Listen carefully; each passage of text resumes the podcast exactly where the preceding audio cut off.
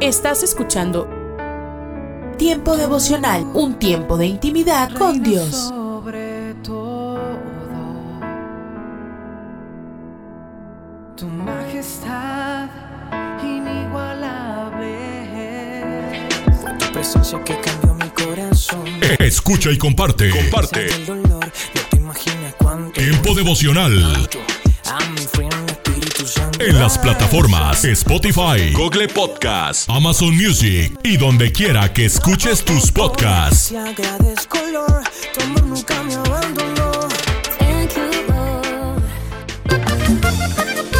Escucha las emisoras de Rema Radios a través de Tuning y Seno Radio Sigue adelante. y en nuestra página web remarradios.witsai.com diagonal radios.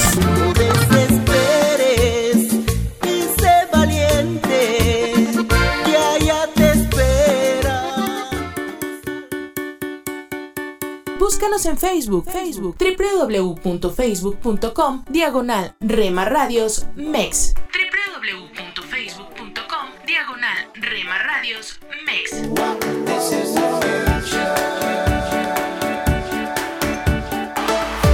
Un estruendo de muchas aguas se escucha, Porque somos parte de tu familia.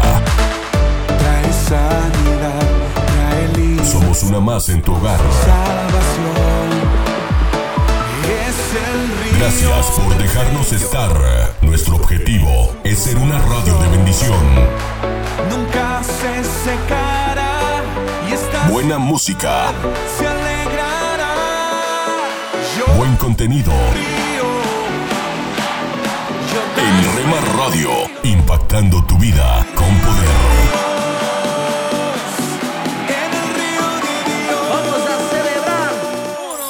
Casa de Oración Santa Fe te invita a sus reuniones. Miércoles 8 pm, domingos 8 am y 11 am.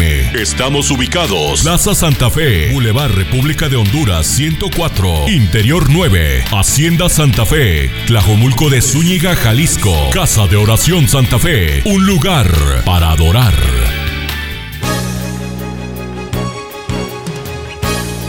La Biblia en un año, día 202.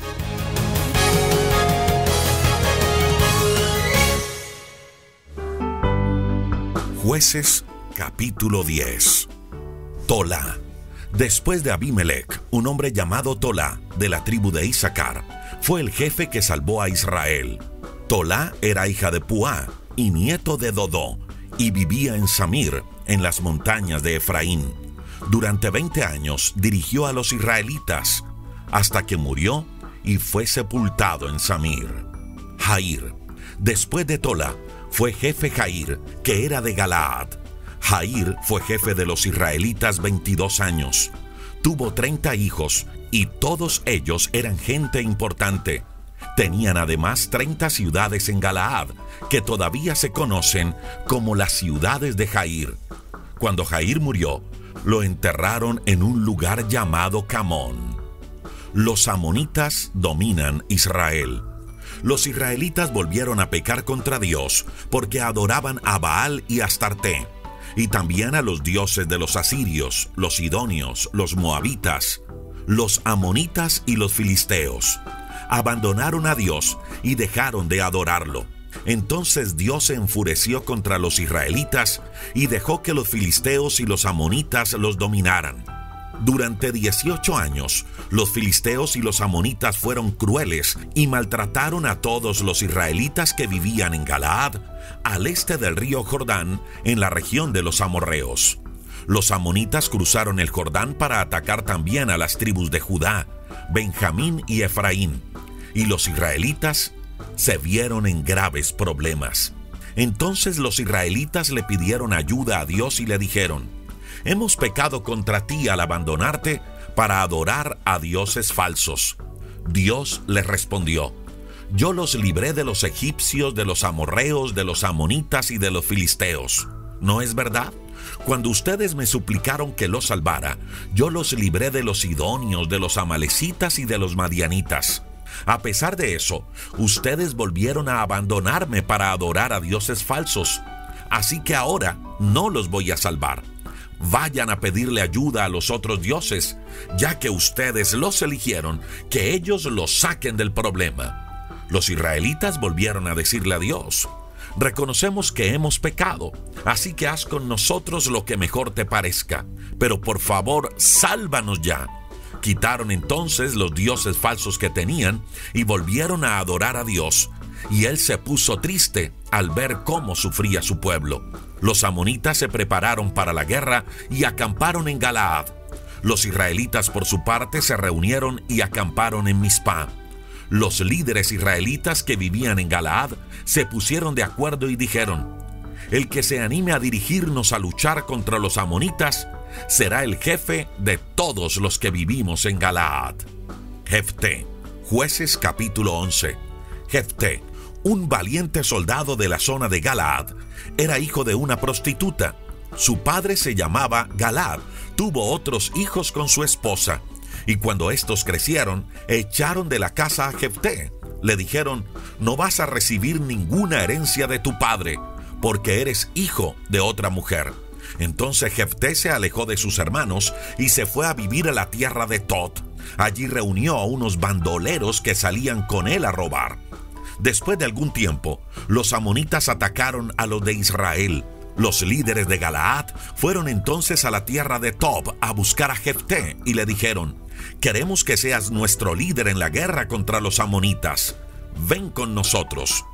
Jefté le respondió, si tanto me odian ustedes que hasta me echaron de la casa de mi padre, ¿por qué ahora que están en problemas me vienen a buscar? Ellos le contestaron, justamente porque estamos en problemas. Necesitamos que vengas con nosotros a atacar a los amonitas. Queremos que seas el jefe de todos los que vivimos en Galaad. Jefté entonces les dijo, está bien, pero si vuelvo con ustedes y Dios me ayuda a vencer a los amonitas, ¿de veras seré su jefe? Y los líderes le aseguraron, Dios es nuestro testigo de que haremos todo lo que tú nos digas. Así que Jefté se fue con ellos y el pueblo lo nombró jefe y gobernador. En Mizpah, Jefté puso a Dios por testigo del trato que hicieron. Después de eso, Jefté envió unos mensajeros al rey de los amonitas para que le dijeran, ¿qué tienes contra nosotros? ¿Por qué vienes a atacar mi territorio? El rey de los amonitas le respondió, vengo a recuperar nuestras tierras desde el río Arnón hasta los ríos Jaboc y Jordán. Ustedes se apoderaron de ellas cuando salieron de Egipto, pero ahora me las tienen que devolver pacíficamente. Jefté volvió a enviar mensajeros al rey de los amonitas con esta respuesta. Nosotros no les hemos quitado tierras a los moabitas ni a los amonitas. Lo que ocurrió fue que cuando salimos de Egipto cruzamos el desierto hasta el mar de los juncos y llegamos a Cades. Luego enviamos mensajeros al rey de Edom pidiéndole permiso para pasar por su territorio, pero él no nos dejó pasar. También se enviaron mensajeros al rey de los moabitas y él tampoco nos dio permiso. Así que nos quedamos en Cades.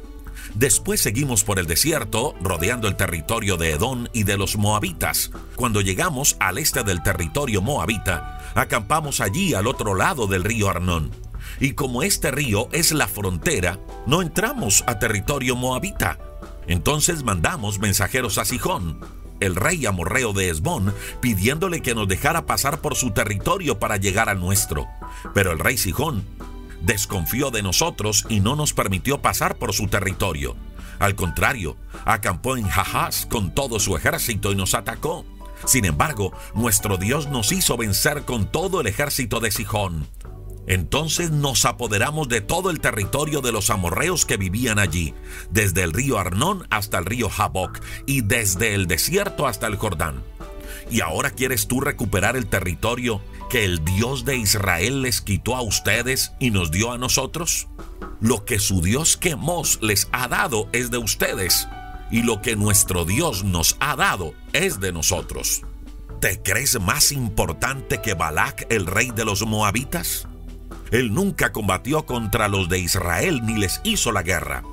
300 años hemos vivido en Esbón y en Aroer, en las aldeas que las rodean y en las ciudades a orilla del río Arnón. ¿por qué en todo este tiempo no se apoderaron de estos territorios? Yo no les he hecho ningún mal. Son ustedes los que están actuando mal para atacarnos. Pero el Dios de Israel será el que juzgue entre ustedes y nosotros. Pero el rey de los amonitas no hizo caso del mensaje que Jefté le envió. Promesa de Jefté. Después de esto, el Espíritu de Dios actuó sobre Jefté y lo hizo recorrer los territorios de Galaad y Manasés y volver después a Mispa de Galaad. De allí Jefté fue al territorio de los amonitas, en donde le prometió a Dios, si me das la victoria sobre los amonitas, yo te ofreceré como sacrificio a la primera persona de mi familia que salga a recibirme. Jefté cruzó el río para atacar a los amonitas y Dios le dio la victoria sobre ellos. Mató a muchos enemigos y conquistó 20 ciudades desde Aroer hasta la zona de Minit, llegando hasta Abel Keramín. Allí los israelitas dominaron a los amonitas. Cuando Jefté regresó a su casa en Mizpah, su única hija salió a recibirlo, bailando y tocando pandereta. Aparte de ella, Jefté no tenía otros hijos. Así que se llenó de tristeza al verla y rompió sus ropas como señal de su desesperación. Le dijo, Ay, hija mía, qué tristeza me da verte. Y eres tú quien me causa este gran dolor porque le hice una promesa a Dios y tengo que cumplírsela. Ella le respondió, Padre, si le prometiste algo a Dios, cumple conmigo tu promesa. Ya Él te ha dado la victoria sobre tus enemigos y los amonitas. Pero una cosa te pido, Padre mío, déjame ir dos meses a las montañas con mis amigas. Tengo mucha tristeza por tener que morir sin haberme casado. Necesito llorar. Su padre le dio permiso de hacerlo y ella se fue a las montañas con sus amigas. Allí lloró y lamentó el haberse quedado soltera. Pasado los dos meses, regresó a donde estaba su padre, quien cumplió con ella la promesa que había hecho, y ella murió sin haberse casado. De ahí comenzó la costumbre de todos los años de que las jóvenes israelitas dedicaban cuatro días a hacer lamentos por la hija de Jefté. Jueces capítulo 12. Jefté y la tribu de Efraín. Los hombres de la tribu de Efraín se prepararon para la batalla, cruzaron el río Jordán y se dirigieron a Safón. Allí le dijeron a Jefté, ¿por qué cruzaste el río para pelear contra los amonitas y no nos pediste ayuda? Le prenderemos fuego a tu casa y morirás quemado. Jefté les contestó, mi gente y yo tuvimos una discusión muy seria con los amonitas, y cuando los llamamos a ustedes no vinieron a ayudarnos. Al ver que ustedes no venían a defendernos, decidí arriesgar mi vida y ataqué a los amonitas. Y si Dios me ayudó a vencerlos, ¿por qué ahora vienen ustedes a atacarme? Los de Efraín le contestaron, ustedes los de Galaad son tan solo unos refugiados en nuestras tierras, pues viven en los territorios de las tribus de Efraín y de Manasés. Entonces Jefté reunió a todos los hombres de Galaad y peleó contra los de Efraín y los venció. Para que los de Efraín no pudieran escapar, los de Galaad se quedaron vigilando las partes menos profundas del río Jordán. Cuando algún fugitivo de Efraín se acercaba para cruzar el río, los de Galaad le preguntaban, ¿Eres de la tribu de Efraín? Si aquel respondía que no, entonces le pedían que dijera, muchacho. Si lo pronunciaba muchacho, porque no sabía decirlo de otro modo, lo mataban allí mismo. En esa ocasión mataron a 42 mil hombres de Efraín. Jefté fue jefe de los israelitas durante seis años. Cuando murió, lo enterraron en Galaad, ciudad donde había nacido. Ipsán. Después de Jefté, Ipsán de Belén fue el jefe de los israelitas durante siete años. Tuvo 30 hijos y 30 hijas, y a todos los casó con gente que no era de su tribu. Cuando murió, lo enterraron en Belén. Elón. Después de Ipsán, Elón de la tribu de Zabulón fue jefe de los israelitas durante 10 años. Cuando murió, lo enterraron en Ailón, en el territorio de su tribu. Abdón. Después de Elón, el jefe de los israelitas, fue Abdón, hijo de Hilel, y lo dirigió durante ocho años. Abdón tuvo 40 hijos y 30 nietos, y todos ellos eran gente importante. Cuando murió Abdón, lo enterraron en Piratón, donde había nacido. Piratón estaba en el territorio de Efraín, en la zona montañosa de los amalecitas.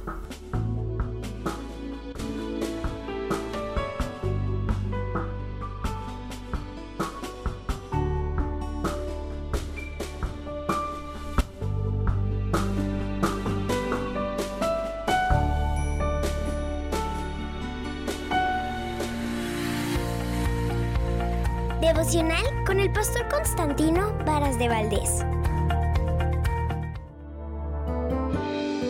Todo lo que respira, cante alabanzas al Señor. Qué declaración la del Salmo 150.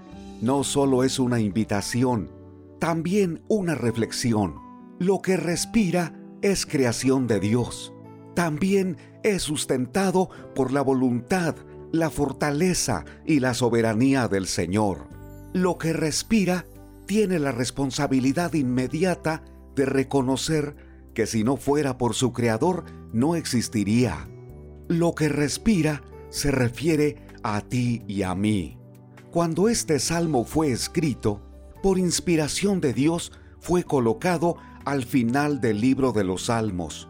Qué manera de cerrar el himnario para reconocer que Dios es digno. Leeré completo el Salmo 150. Alabado sea el Señor. Alaben a Dios en su santuario. Alábenlo en su poderoso cielo. Alábenlo por sus obras poderosas. Alaben su grandeza sin igual. Alábenlo con un fuerte toque del cuerno de carnero. Alábenlo con la lira y el arpa. Alábenlo con panderetas y danzas. Alábenlo con instrumentos de cuerda y con flautas. Alábenlo con el sonido de los címbalos. Alábenlo con címbalos fuertes y resonantes. Que todo lo que respira cante alabanzas al Señor. Alabado sea el Señor. ¿No te parece que este es también el cántico en el cielo? Nadie se queda sin reconocer el poder del Señor. Pero este himno fue dirigido para los que respiramos en la tierra. Mientras el Señor nos dé vida, salud y entendimiento, no solo debemos entender como un privilegio y responsabilidad la alabanza a Dios, también como una necesidad. Nuestra alma necesita la frescura de Dios. Cuando alabamos su nombre, recibimos oxígeno espiritual. Su presencia se manifiesta en tu mente, en tus pensamientos, en tu corazón. Dios te creó para que alabes su nombre. No importa si entonas bien una alabanza o si tu voz es débil o fuerte. Tampoco importa si vas caminando o estás en el lecho por una enfermedad. Dios te creó para que reconozcas que Él es tu Dios. Este día, dile, Señor, tú eres mi creador, eres mi sustentador, eres mi salvador, eres mi Señor. No te canses de reconocer quién es Dios, porque de esa manera le das la gloria y eres fortalecido. Si puedes reunirte con otras personas, no tardes. Asiste a una iglesia y juntos declaren quién es Dios. Por eso el Salmo 150 es una bendición este día. Que todo lo que respira cante alabanzas al Señor.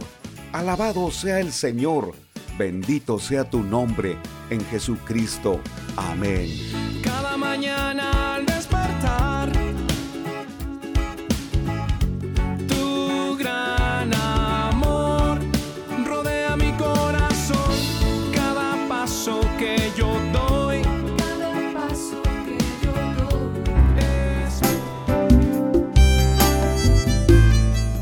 Alimento para el alma.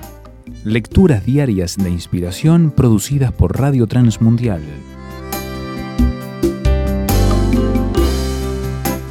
Conexión de amor. Una de las pinturas emblemáticas del mundo ha sido La creación de Adán. El autor, Miguel Ángel, pintor italiano que recrea el origen del primer hombre en el techo de la Capilla Sixtina en el año 1511 Una singularidad de esta obra de arte es el toque insinuado de los dedos de las manos como transmisor de la vida.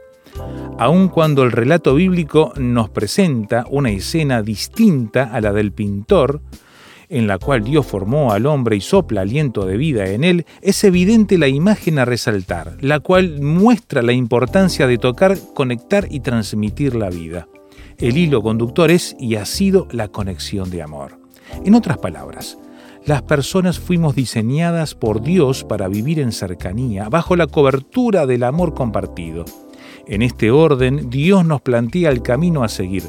Amarás al Señor tu Dios y a tu prójimo como a ti mismo. Una propuesta completa y profunda que recoge lo que tú y yo requerimos para ser protagonistas de una conexión de amor. Por momentos pudiéramos elegir a quién amar y a quién no amar obviando el mandamiento de amar aún a nuestros enemigos. Usted y yo hemos vivido en situaciones adversas, ¿verdad? En las que hemos optado por no amar a quienes nos han dañado. No obstante, la fuerza y la profundidad que produce conectarnos a Dios y luego al prójimo está por encima de nuestra propia racionalidad. Es un milagro del amor y de la fe inquebrantable en el Dios hacedor del universo y de la vida. Oh amor de Dios, amor divino, amor que transforma, amor que cambia. Meditación escrita por Bienvenida González, República Dominicana.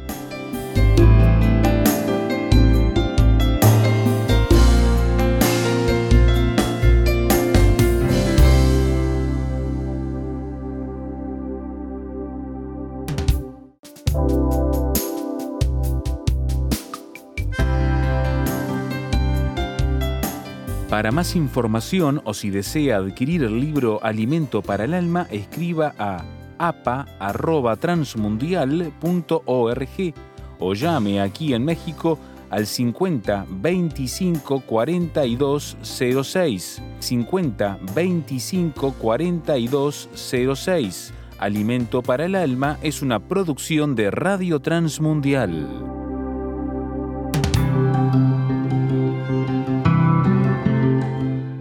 Somos mujeres de esperanza. Unidas elevamos nuestras voces al Señor, orando por nuestro mundo. Dios fortalece a las pobres mujeres en las remotas áreas de Bujumbura, Burundi, que trabajan incansablemente para ayudar a sus hijos y padres ancianos Dales fuerza a estas mujeres y bendícelas, te lo rogamos en el nombre de Jesús. Amén.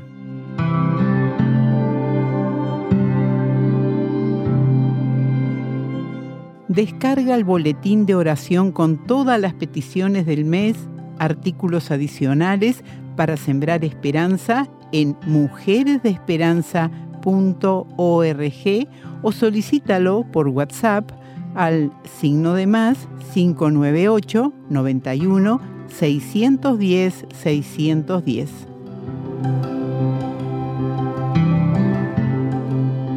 Hola, soy Dorothy. Hoy deseo compartir contigo del nombre de nuestro Dios viviente, el Señor quien es Señor de los ejércitos, Señor que está presente, Señor Dios que recompensa y Señor que sana. Estos son nombres atribuidos a Jehová nuestro Dios. Uno es Jehová Sabaoth, el Señor de los ejércitos. ¿Quién es este Señor de los ejércitos? Jehová de los ejércitos es el Dios que es el Rey de Gloria, quien está rodeado por ejércitos angelicales. Él gobierna el cielo y la tierra en beneficio de su pueblo, y es glorificado por todas sus criaturas. Estos nombres del Señor provienen del lenguaje humano, de la forma en que Él se comunica con nosotros. Se derivan de las relaciones humanas y terrenales. Por tanto, Jehová Sabaoth, el Señor de los ejércitos, Sabaoth, significa simplemente Señor de las huestes o ejércitos. Ese es el significado completo, pero hace una referencia especial al ejército de guerra. Algunos de nosotros quienes conocemos y amamos al Señor sabemos algo de la guerra, no entre las personas, sino la guerra en los lugares celestiales. Entendemos como nunca antes que este nombre habla de lo que Dios está haciendo en la situación actual, cómo Él está batallando, porque el Señor de los ejércitos está con nosotros. En el Salmo 24 leemos que el Señor de los ejércitos es el Rey de Gloria. Y me gusta esa frase. Su nombre se revela una y otra vez, pero esta vez se le reconoció como el Señor de los ejércitos cuando más se le necesitaba. Esta palabra está en muchos lugares de la Biblia. La encontramos en Jeremías cuando estaban por tener un juicio nacional y en Zacarías, Malaquías y Ageo. Nombres que quizás ni siquiera sepas dónde están en la Biblia, pero una y otra vez Él está con nosotros como el Señor de los ejércitos. Uno de mis salmos favoritos es el Salmo 46, allí en el versículo 7. El Señor de los ejércitos está con nosotros. Amo esa frase y la he usado muchas veces por su poder divino en medio de la batalla. Cuando las cosas no tienen respuesta, cuando todas las huestes del infierno parecen estar desplegadas contra nosotros, el Señor Dios de los ejércitos está con nosotros. Permite que hoy Él sea para ti Jehová Sabaoth el Señor de los ejércitos. Asimismo, recuerda que Él es el Señor que está presente. Esa palabra es Jehová Sama. En Ezequiel 48:35 leemos, y el nombre de la ciudad desde aquel día será Jehová Sama, refiriéndose a la ciudad de Jerusalén. El Señor está allí.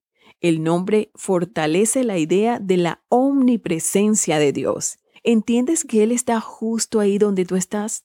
Nunca ha existido un momento o una situación en la que Él no haya estado presente. Él ha sido, Él es y siempre será porque Él es Jehová Sama, el Señor quien está presente. En este momento, justo ahí donde estás, puedes reconocer su presencia. Entiende que estás tratando con Él, no con el hombre. Estás tratando con el Dios viviente y al hacerlo entiende que Él es el Señor Dios de la recompensa, Jehová el Mola. Algunos de nosotros hemos pasado por muchos momentos difíciles. Nos han arrebatado cosas ilegalmente, hemos pasado por lucha y desesperación, pero este pequeño versículo es asombroso. Jeremías 51-56. Porque Jehová, Dios de retribuciones, dará la paga. No necesitamos a todos los jueces del mundo. Dios está a cargo de eso.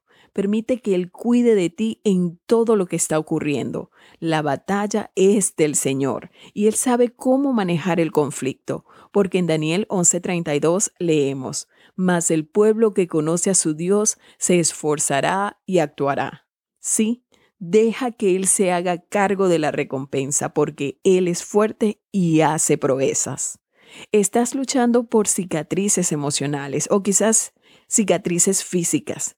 Sin duda, todos pasamos por cierto nivel de dificultades físicas, pero hoy quiero que comprendas el significado de Jehová Rafa, el Señor que sana, el Señor de los ejércitos, el Señor que está presente, el Señor Dios de la recompensa y el Señor que sana. Acércate hoy a este Dios viviente. Buenos días, ¿cómo están? Espero que todos se encuentren bien y dando gracias a Dios porque podemos en esta mañana abrir su palabra para mirar lo que Dios nos dice y, y que pueda ser de ayuda para nuestra vida. Vamos a comenzar orando a nuestro Dios. Padre nuestro, te agradecemos por la misericordia tuya para con nosotros y todo lo que tú nos das y todo lo que tú has hecho y haces y harás por nosotros. Gracias, gracias porque podemos abrir tu palabra, porque deseamos aprender de ella, aprender a conocerte más y más y, y poder andar de acuerdo a tu voluntad. Queremos que en este momento nos estés guiando con tu espíritu y hablando para que tu palabra pueda ser para bendición. En el nombre del Señor Jesús te lo rogamos y te damos gracias por todo. Amén. Quiero que continuemos mirando la enseñanza del Señor en esta parábola, como estamos mirando la parábola de la gran cena, San Lucas capítulo 14, y miramos allí, como lo leíamos desde el versículo 15 hasta el 24, y hoy quiero que miremos lo que cada uno de nosotros siempre nos gusta hacer. ¿ah? Si tenemos siempre una excusa preparada para presentar ante cualquier situación. Y aquí los tenemos a estos. Y miramos versículos 18 eh, al 20, dice, y todos a una comenzaron a excusarse. El primero dijo, he comprado una hacienda y necesito ir a verla, te ruego que me excuses. Otro dijo, he comprado cinco yuntas de bueyes y voy a probarlos. Te ruego que me excuses. Y otro dijo, acabo de casarme y por tanto no puedo ir. Todos tenían preparado la excusa. Y si nosotros prestamos atención, lo que impedía a los invitados a aceptar la invitación que se les hacía no eran cosas malas, sino ocupaciones totalmente legítimas. El trabajo, los negocios, la vida familiar, sí, tenían todas aquellas excusas, ellos estaban haciendo aquello. Además, presentaron sus excusas con, con cortesía. Y y aquellos siervos volvieron y dijeron ah, al, hombre que preparaba aquella gran fiesta, eh, todo esto que le estaban diciendo estos invitados, entonces dice que él se enojó, el padre de familia. Se enojó porque él había preparado todo y les dijo, vengan que ya todo está preparado. Ahora había todas aquellas excusas que presentaron eh, estos hombres. Y los fariseos a quienes Jesús hablaba eran personas muy religiosas y a veces lo trataban con cierto respeto. Eran los mejores representantes del pueblo de Israel, aquel pueblo que era el primero y el gran invitado al reino de Dios, pero que ellos le rechazaron y que dijeron, no, nosotros no tenemos ningún interés, no queremos que éste reine sobre nosotros cuando hablaron del Señor Jesucristo. Le rechazaron. Y actualmente podríamos decir que los habitantes de los países que fueron evangelizados desde el comienzo de nuestra era figuran entre esos invitados privilegiados que fueron los judíos, porque el Señor vino a ellos, era del pueblo de, los judíos y, y la salvación viene de los judíos, dijo el Señor, porque Él era de ese pueblo y había venido para traer la salvación, la vida eterna, estaba haciendo la invitación a su pueblo para darles la bendición que Él solamente Él puede dar, pero ellos le rechazaron. Y lo hacían en esta forma, ¿no? No tan bien preparada. Ellos presentaron todas aquellas excusas. Y desgraciadamente son muchos quienes responden con una amable indiferencia así en nuestro tiempo cuando les invitamos para escuchar de la palabra de Dios, ah, no puedo, discúlpeme, por favor, no se vaya a enojar, pero eh, no puedo. Otro dice, me parece muy bien lo que usted está diciendo y me gusta, pero muchas gracias, porque mire, ahora justo no tengo tiempo. Lo siento mucho, pero me gusta escuchar, pero lo siento porque ahora estoy muy ocupado, no tengo tiempo. ¿Y cuántas veces escuchamos frases de este tipo? Personas que por años. A veces hay quienes tienen eh, su cónyuge que conoce al Señor y que le hace la invitación y tantas veces. Y siempre hay la excusa preparada para rechazar y dejar de lado, aplazarlo, dejarlo para más adelante. Tal vez eh, me gusta, pero tal vez cuando ya sea viejo, entonces voy a pensar en eso, pero ahora, claro, ahora tengo mis ocupaciones y, y, muchas cosas que me gustan y que tal vez tendría que dejarlas si, si siguiera esto, este ritmo de vida, esta enseñanza de la palabra de Dios, si llegara a conocer a Dios de veras, bueno, tal vez tendría que dejar muchas de mis costumbres. Hay muchas, muchas excusas, ¿no? Que el ser humano eh, pone y siempre se encuentra así un pretexto para no ir, para no ir, porque Dios dice, venid, que ya todo está preparado, pero hay siempre la excusa para no ir. Y desde el comienzo, ¿eh? cuando nosotros miramos, Adán y Eva dice que cuando desobedecieron, ¿qué hicieron?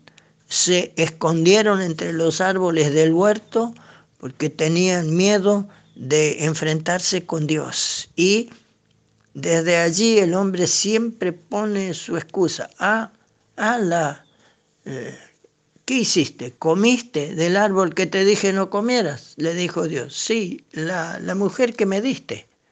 Ella me, me trajo y ya tenía la excusa. Y a la mujer, ¿qué es lo que hiciste? Ah, la serpiente ya tenía la excusa preparada. La serpiente me engañó y yo comí, yo no, no, yo no tengo la culpa. ¿Cuánto miramos esto? Y qué lástima, y qué tremendo, porque eh, no sabemos cuándo Dios dice, basta, se terminó la invitación y tenemos que ir a dar cuenta ante su presencia. ¿Y qué va a suceder? Apartados de mí, no los conozco. Ustedes pusieron todas las excusas para no venir, yo los invité. El llamado de Dios no es una invitación a adherirse a un grupo religioso o a una secta tal vez. Es un llamado a ir a Él y a su cena, a la fiesta que Él tiene preparada. Él quiere llevarnos a donde Él vive. El Señor vino a buscar y salvar lo que se había perdido y Él llama a todos para que vayamos a Él porque Él nos está esperando para perdonar, para dar vida eterna y me encanta mirar al Señor cuando está orando al Padre y le dice, Padre, quiero que donde yo estoy, ellos también estén conmigo para que vean mi gloria. Qué maravilloso que es esto y qué invitación. No pongamos excusas al Señor, sino que corramos a esa invitación que Él nos está haciendo. A menudo, desgraciadamente, la verdadera razón es que los intereses personales y las múltiples actividades ocupan el corazón y el pensamiento, ocultando así las necesidades que el ser humano tiene en su alma. En el fondo, la naturaleza humana no ama a Dios. Tenemos que ser sinceros. Cuando el apóstol Pablo escribe a los romanos en el capítulo 3, él dice, no hay quien busque a Dios, no hay quien entienda, a una se hicieron inútiles, todos se desviaron, no hay quien busque a Dios. Claro, esto es una realidad. No hay quien ama a Dios. Y el Señor dice que el hombre en su maldad no viene a la luz para que sus obras no sean reprendidas. No está buscando al Señor así. Qué triste que es pensar en esto cuando Dios dice, venid, que ya todo está preparado. Y el hombre pone su excusa, su excusa, y en el fondo la naturaleza humana, como decíamos, no ama a Dios. Y Satanás lo desvía por medio de cosas que, aunque aparentemente son serias y, necesarias, no son más que cosas pasajeras de este mundo y que va haciendo pasar los días hasta que llega el momento cuando Dios corta el hilo de la existencia y se terminó la invitación. Por muchas excusas que hayamos puesto, dice la palabra de Dios que ante su presencia ni siquiera una palabra a mil que, que diga y que escuchemos de parte de Dios, ni una palabra podremos responder ante su presencia, porque Él habla la verdad. O que eh, Dios nos guíe para que cada uno con toda sinceridad podamos correr a su invitación, dejar de poner excusas, buscarle a Él con sinceridad, porque Él es el que nos está llamando. El Señor dice, venid a mí, todos los que estáis trabajados y cargados, yo os haré descansar. Yo soy el camino, la verdad y la vida. Nadie viene a Dios el Padre si no es por mí. No hay otro. No nos confundamos, no nos dejemos engañar por el enemigo de nuestras almas que es Satanás y seguir poniendo excusas. El Señor nos dé sabiduría, que así sea.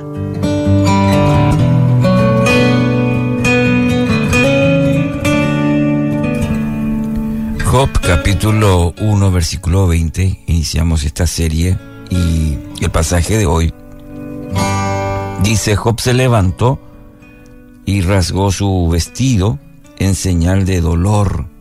Después, de, se, después se rasuró la cabeza y se postró en el suelo para adorar. Una de las imágenes más estremecedoras, podríamos decir, que nos ofrecen las escrituras es justamente la de Job.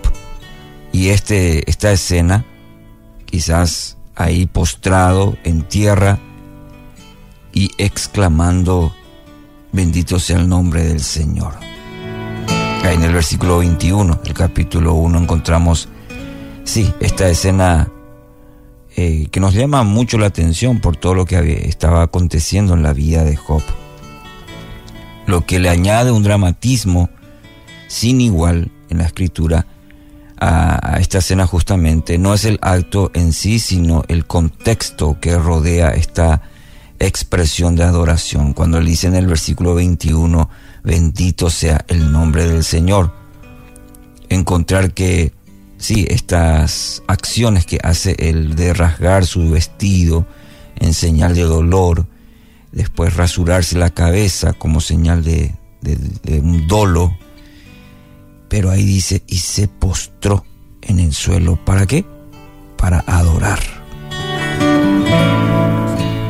En el lapso de un solo día, una violenta confabulación de eventos arrasó con todo lo que Job conocía y tenía riquezas, comodidades, familia, prestigio, y convirtió su mundo en un desierto amargo, vacío, desolado. Las, los saqueadores arrasaron con sus bueyes, mataron a filo de espada a sus criados. Cayó fuego del cielo y consumió sus ovejas junto a los pastores que que las cuidaban. Los caldeos atacaron y se llevaron sus camellos, asesinaron también a los criados. Un viento huracanado volteó la casa en la que estaban sus hijos e hijas, cayendo sobre ellos y les quitó la vida a todos. ¿Cómo puede un hombre soportar semejante tragedia, devastación, sin caer en la, hasta diríamos, en la demencia absoluta. Imaginemos, imaginamos que la agonía, el desconsuelo, totalmente hundieron a, a, Job, eh, que lo dejó desorientado, incapacitado aún para las tareas más sencillas de la vida cotidiana. Y el relato, cuando uno lee la historia de Job y el, pasaje de hoy, eh, suma sorpresa. ¿Por qué? Porque Job, desgarrado por la calamidad que le vino, declara, desnudo salí del vientre de mi madre y desnudo volveré allá. El Señor dio y el Señor quitó, bendito sea el nombre del Señor. Capítulo 1, versículo 21. Eh, cuando llegamos a este pasaje y a veces comparamos con nuestras tragedias, decimos, wow, qué calidad que es Job. Pero tiene una gran enseñanza también para cada uno de nosotros. Sí, nos, nos sorprende eh, con todo lo que le había pasado a Job en un solo día y poder decir desnudo salí del vientre de mi madre y bueno, así también voy a volver allá. Así que sea el nombre del, de Dios bendito. Esta escena en el versículo 20 del capítulo 1, postrado en tierra, eh, no sé qué le produce a usted. Admiración, incomodidad. ¿Cómo puede este hombre, después de haber perdido todo, postrarse en tierra y adorar? Nuestra espiritualidad, eh, que muchas veces se restringe a horarios, a lugares específicos, o hasta semanas como esta que venimos de pura espiritualidad. Entonces parece que no entra en, nuestro, eh, eh, en nuestra manera de pensar o hasta a veces de actuar para esta escena de, de Job postrado, adorando a Dios después de haber perdido todo. ¿Acaso no son necesarios músicos, una persona que dirija para que podamos adorar? Eh, ¿O adoramos solamente una vez a la semana con ayuda de otros? Aquí Job nos deja una valiosa lección, querido oyente.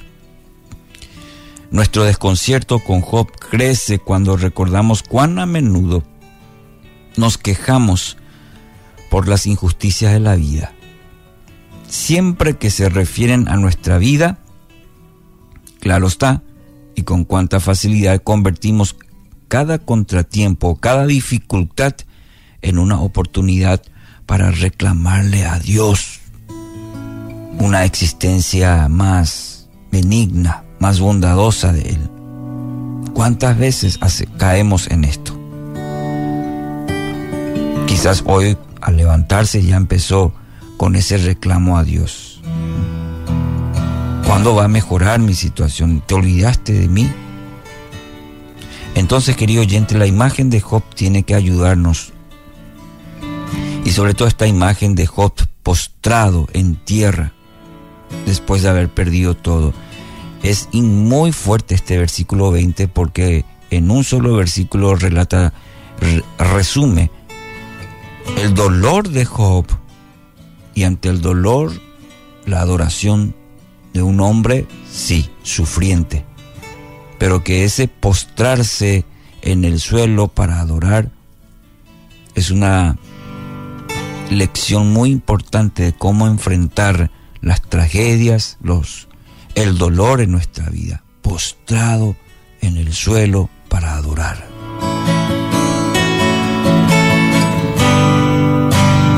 La imagen de este Job nos recuerda que el corazón de la adoración consiste, amigo, querido oyente, en la entrega, en el rendirse ante uno quien es infinitamente mayor que nosotros. ¿Quién es ese?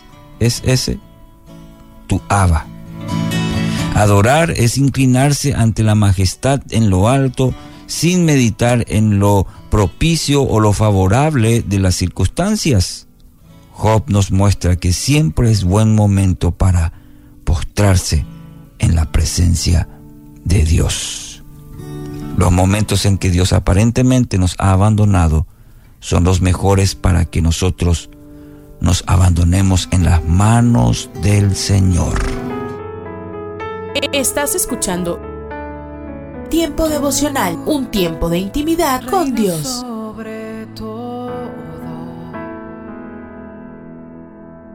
Tu majestad inigualable. Mi identidad está en la roca. Eh, Escucha y comparte. Comparte. Mi salvación en Tiempo devocional. En las plataformas Spotify, Google Podcast, Amazon Music y donde quiera que escuches tus podcasts. Dios me has escogido, me has Escucha las emisoras de Rema Radios a través de Tuning y Seno Radio mirando los manantiales. Y en nuestra página web remarradios.witsai.com diagonal radios. Y en los picos la nevada, los arroyos y lagunas, los valles y las montañas. Búscanos en Facebook, Facebook, www.facebook.com, diagonal Rema Radios MEX. www.facebook.com, diagonal Rema Radios Tú llevaste mis dolores y tu gracia me acercó. Me encontraba vacío. Porque somos parte de tu familia. Me hallaste Dios de la multitud, me escogió, sé que Somos una más en tu hogar. con cuerdas de amor me acercó y toda tristeza huyó. Gracias por dejarnos estar.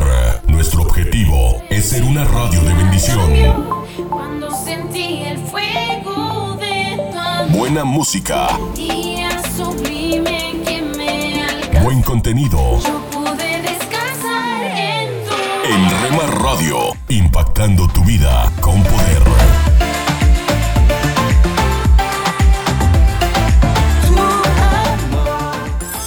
Casa de Oración Santa Fe te invita a sus reuniones. Miércoles 8 pm, domingos 8 am y 11 am.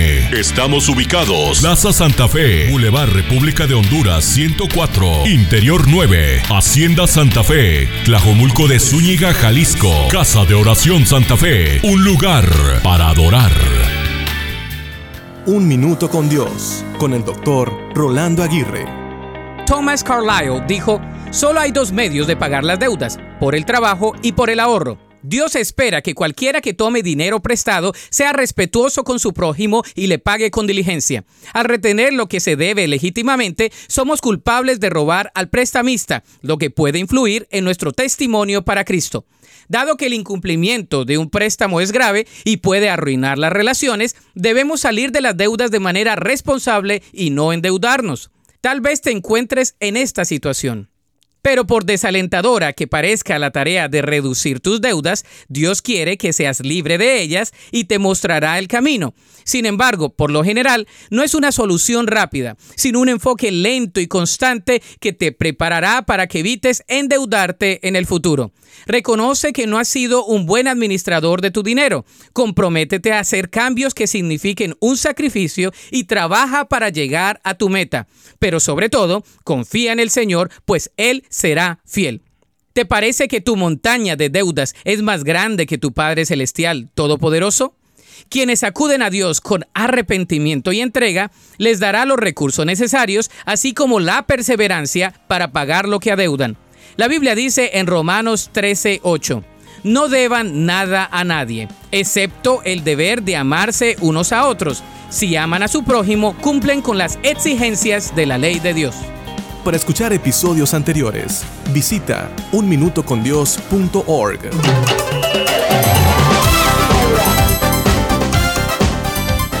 Un momento con Alberto Motesi. Una respuesta práctica a tus interrogantes sobre tu vida y los problemas del mundo moderno. Poco es lo que puede verse desde el fondo de una cisterna vacía. Sobre todo si la cisterna es honda, está llena de alimañas y el fondo es húmedo, sucio y maloliente. Y más aún si la persona que es arrojada allí está llorando, tiene el corazón destrozado y experimenta el odio de sus hermanos. Sin embargo, es posible ver el cielo desde esa cisterna.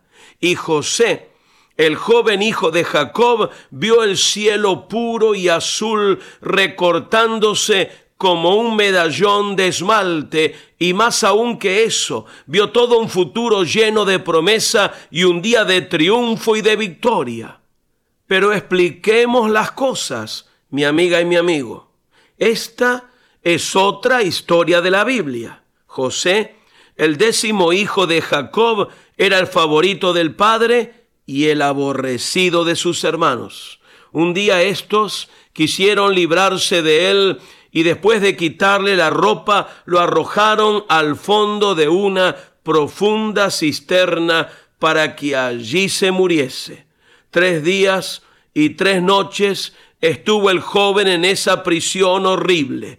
Al cabo de tres días sus hermanos lo sacaron, pero lo sacaron para venderlo como si fuera mercancía a unos mercaderos que viajaban para Egipto. Allí fue José, al país de faraones y pirámides, las momias embalsamadas, los monumentos que son tumbas y las tumbas que son monumentos. Antes de ser quitado de la cisterna, José, que era gran creyente en Dios, se dio cuenta que todo lo que le pasaba era parte del plan de Dios para su vida. Él estaba seguro que detrás de cada circunstancia adversa y penosa estaba la antigua mano sabia y protectora del Señor. Por el momento sufría. Por el momento era objeto del odio de los hermanos. Por el momento eran las lágrimas, el dolor, los gemidos. Pero más allá estaba el día en que él salvaría a sus hermanos y sus hermanos se doblarían ante él y vendrían llorando a implorar su perdón. Por eso digo que es posible ver el cielo azul desde el fondo de una cisterna de dolor, desesperación, pobreza y luto. Es posible ver un mañana risueño en medio de las densas sombras de una noche tempestuosa. Solo se necesita fe y entregarse tranquilamente y confiadamente en las manos de Dios esa cama de hospital puede ser una cisterna como la de José. Esa cárcel puede tener una ventana que muestre el cielo azul. Esa tristeza, ese desencanto, ese fracaso amoroso o esa quiebra económica pueden ser otras tantas cisternas de José. Solo necesitamos, mi amiga y mi amigo, confiar en el Dios de amor, en el Señor Jesucristo que pagó por nosotros un precio de salvación. Es posible ver el cielo abierto si creemos en Cristo y clamamos a Él por ayuda y salvación. Esta es una de las experiencias más bellas y reconfortantes de la vida cristiana Nada está terminado. Nunca la noche es demasiado negra. En Cristo siempre, óyemelo bien, siempre hay esperanza. Educación que transforma. ¿Te quieres preparar mejor? Visita albertomotesiuniversity.com y pulsa el botón de la escuela virtual. Solo una voz inspira tu vida, inspira tu vida. Una voz de los cielos, con el pastor Juan Carlos Mayorga. Bienvenidos. Envidias, homicidios, borracheras, orgías y cosas semejantes a estas acerca de las cuales os amonesto, como ya os lo he dicho antes, que los que practican tales cosas no heredarán el reino de Dios. Gálatas 5:21. No andemos en borracheras. En esta lista de obras pecaminosas aparecen las borracheras, y aunque el tomar vino no es pecado en sí, a menos que Dios por su voluntad revelada vete su consumo directamente en la vida de alguien, beberlo, el vino, desmedidamente en forma de ebriedad y borracheras figura repetidamente en la lista de los vicios. Bien dice en Romanos 13, 13, andemos como de día honestamente, no en glotonerías y borracheras, no en lujurias y lascivias, no en contiendas y envidia. Y en la primera carta a los Corintios capítulo 5 versículo 11 dice, más bien os escribí que no juntéis con ninguno que llamándose hermano fuere fornicario o avaro o idólatra o maldiciente o borracho o ladrón, con el tal ni aun comáis. Y en el capítulo 6, versículo 10, dice, ni los ladrones, ni los ávaros, ni los borrachos, ni los maldicientes, ni los estafadores heredarán el reino de Dios. En las dos últimas porciones la palabra empleada es borracho. La práctica común de los borrachos es embriagarse por la noche, una vez efectuado el trabajo diario. El apóstol hace referencia a esta obra en su apasionada exhortación a la conducta sobria de los creyentes en su primera carta a los tesalonicenses, capítulo 5, versículos 4 al 11. Leo una parte para todos ustedes. Por tanto, no durmamos como los demás, sino velemos y seamos sobrios, pues los que duermen de noche duermen, y los que se embriagan de noche se embriagan. Pero nosotros, que somos del día, seamos sobrios, habiéndonos vestido con la coraza de fe y de amor y con la esperanza de salvación como yelmo. Una vez, el apóstol tuvo que corregir a la iglesia de los Corintios por consentir la embriaguez en la Santa Cena, según la primera carta, capítulo 11, versículos 20 al 22, diciendo, Cuando pues os reunís vosotros, esto no es comer la cena del Señor, porque al comer cada uno se adelanta a tomar su propia cena, y uno tiene hambre y otro se embriaga. Pues qué, ¿no tenéis casas en que comáis y bebáis? ¿O menospreciáis la iglesia de Dios y avergonzáis a los que no tienen nada? ¿Qué os diré? ¿Os alabaré? En esto no os alabo. Aunque esto parece sorprendente, evidencia una prueba de cuán propagadas estaban las borracheras en el mundo gentil, es decir, en la gente no judía de ese entonces. El Nuevo Testamento manifiesta un dictamen muy negativo de la adicción al vino a las bebidas alcohólicas y las borracheras.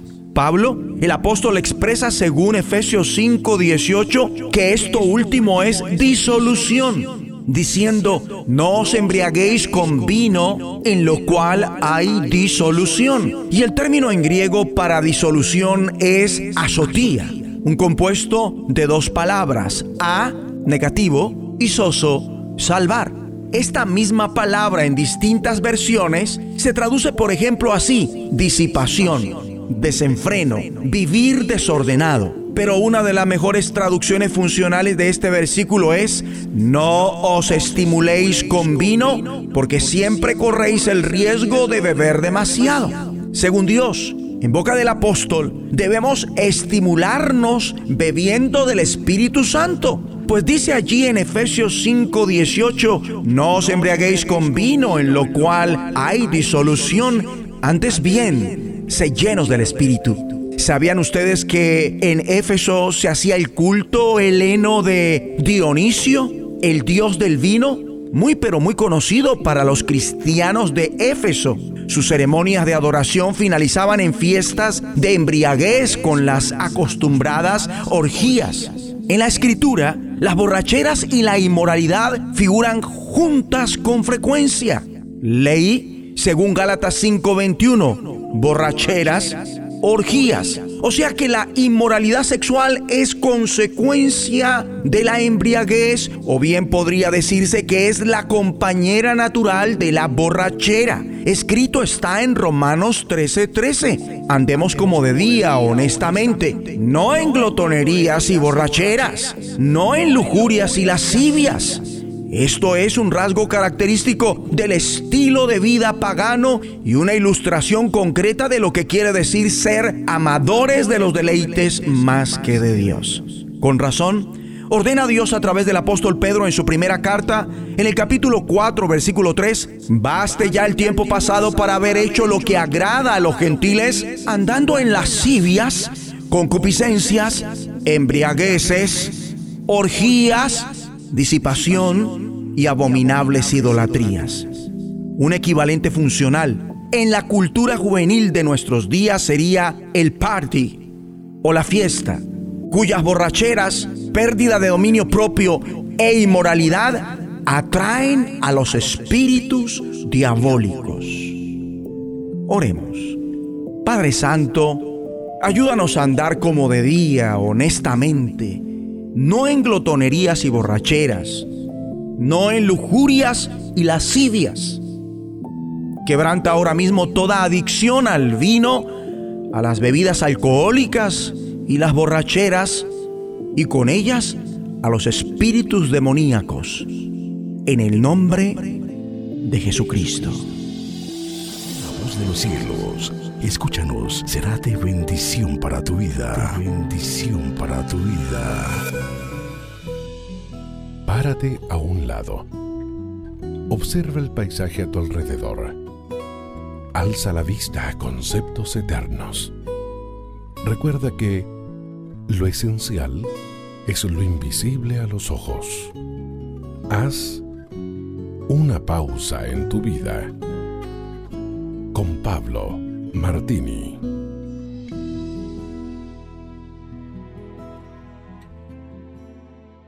Dwight Moody relató el cuento de un águila que tenía envidia de otra que podía volar mucho mejor que ella. Un día el águila vio a un cazador con arco y flecha y le dijo, Deseo que mates a esa águila volando en el aire. El cazador dijo que podía hacerlo, solo necesitaba unas plumas para su flecha. Así que el águila envidiosa sacó una de sus plumas de un ala, el cazador lanzó la flecha, pero no pudo alcanzar a la otra águila porque volaba demasiado alto. El águila sacó otra pluma y luego otra, hasta que había perdido tantas plumas que ella misma ya no pudo volar. El arquero tomó ventaja de la situación, dio la media vuelta y mató al águila envidiosa. Aplicando la ilustración, Moody dijo, si tú tienes envidia de otros, el que será más dañado por tus acciones serás tú mismo. Alguien dijo que no puedes dinamitar la casa de tu vecino sin dañar los cimientos de la tuya propia.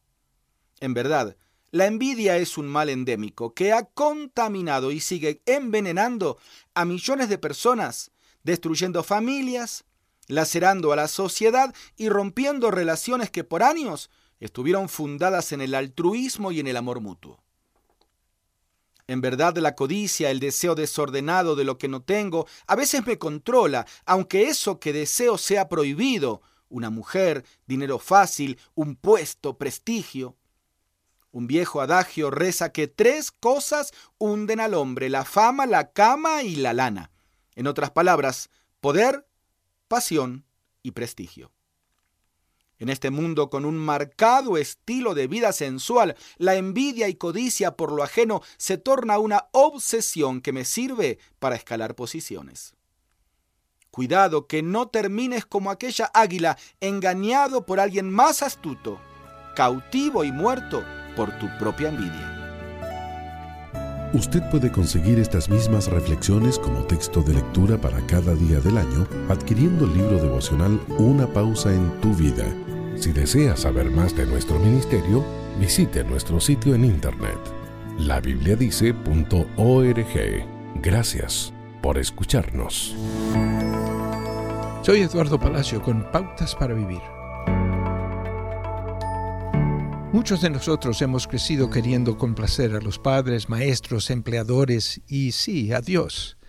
La fe puede convertirse solo en una lista de verificación de cosas de qué hacer y no hacer, en lugar de una relación con alguien que nos ama profundamente. Sabemos que hemos cometido muchos errores. Hemos sido egoístas, desagradables, deshonestos e hirientes. Puede imaginarse a Dios mirándole como un supervisor, revisando su desempeño y levantando las cejas. Sin embargo, la Biblia retrata a Dios de una manera diferente. Si oyes mi voz y abres la puerta, yo entraré y cenaremos juntos como amigos. Satanás, cuyo nombre significa acusador, planta en nuestra mente ideas falsas de quién es Dios y cómo se relaciona con nosotros. Esas ideas a menudo generan sentimientos de culpa. Por el contrario, Jesús es llamado nuestro abogado y defensor, defendiendo nuestro caso, incluso cuando pecamos, ante Dios. Jesús aboga por nuestro perdón y justificación. ¡Qué alivio! Satanás no viene sino para hurtar, matar y destruir, pero Jesús dice, yo he venido para que tengan vida y la tengan en abundancia. La vida con una comprensión de lo que Jesús siente por nosotros nos libera de la inseguridad y la culpa. Usted es amado por Dios y el amor no guarda registro de los errores. Dios está a su favor, no es su contra. Acaba de escuchar a Eduardo Palacio con Pautas para Vivir, un ministerio de Guidelines International.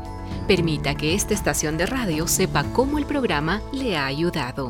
Acompáñenos en la próxima emisión de Pautas para Vivir. Gracias por su sintonía. Vivimos en una época en la que los valores como personas, como ciudadanos y como familia se han olvidado. Como hijos, hermanos y padres, todos podemos dar motivación a fin de hacer de la nuestra una mejor sociedad. Motivación con Dairo Rubio Gamboa. Se cuenta que durante el dominio del emperador Napoleón, una vez llegó una madre solicitando al excelso líder que perdonara a su hijo. El emperador dijo que era el segundo delito que cometía el hombre y que la justicia exigía su ejecución. No pido justicia, dijo la madre, pido misericordia. Pero señora, respondió el emperador, no merece misericordia alguna. Su excelencia, prosiguió la madre, si se la mereciera, no sería misericordia, y misericordia es todo lo que le pido. Ante tal ruego y seguridad de la mujer, se oyó entonces, muy bien, tendré misericordia. Y así esta madre valerosa salvó la vida de su hijo. Qué difícil es para una madre desprenderse de su hijo y más si es que éste merece el castigo. Una madre siempre tendrá corazón para perdonar y dar una oportunidad más a cada hijo suyo. No tendrá reparo en humillarse y clamar misericordia ante quien sea para salvar la vida de los suyos.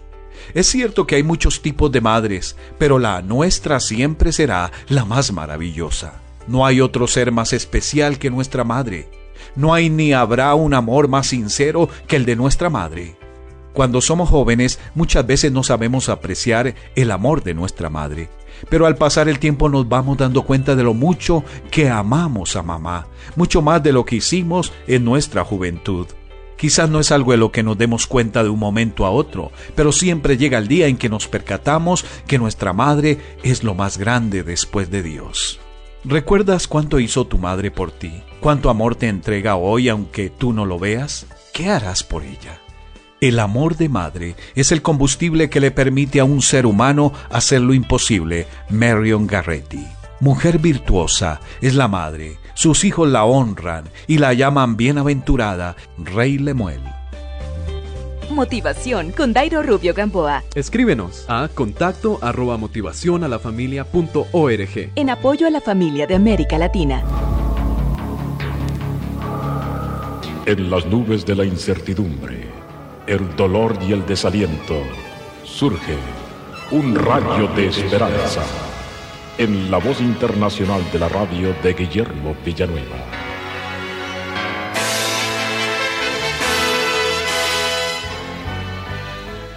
Todo un destino depende de una simple decisión. En los montes Alpes de Suiza hay un lugar desde donde se puede lanzar un pequeño pedazo de madera en cierta dirección y llegará por el río Danubio al Mar Negro. Lanzando este pedazo de madera en otra dirección, viajará a través del río Rin hasta el Mar del Norte. Echando este pedazo de madera en otra dirección, llegará por el río Ródano hasta el Mar Mediterráneo. Aunque estos tres mares están tan distantes uno del otro, el destino final del pedazo de madera está determinado por la dirección en que es lanzado. Asimismo nos explica la palabra de Dios que una decisión es de tal importancia que va a definir nuestro destino eterno. Dice Josué 24:15, Escogeos hoy a quien sirváis. ¿A quién vas a servir hoy? ¿A los vales? O sea, a los dioses mudos, al pecado, a Satanás, o vas a servir a Cristo Jesús. Escogeos hoy a quien sirváis. Hoy todos vamos a tomar una decisión. ¿Vamos a servir al yo, al mundo o a Dios?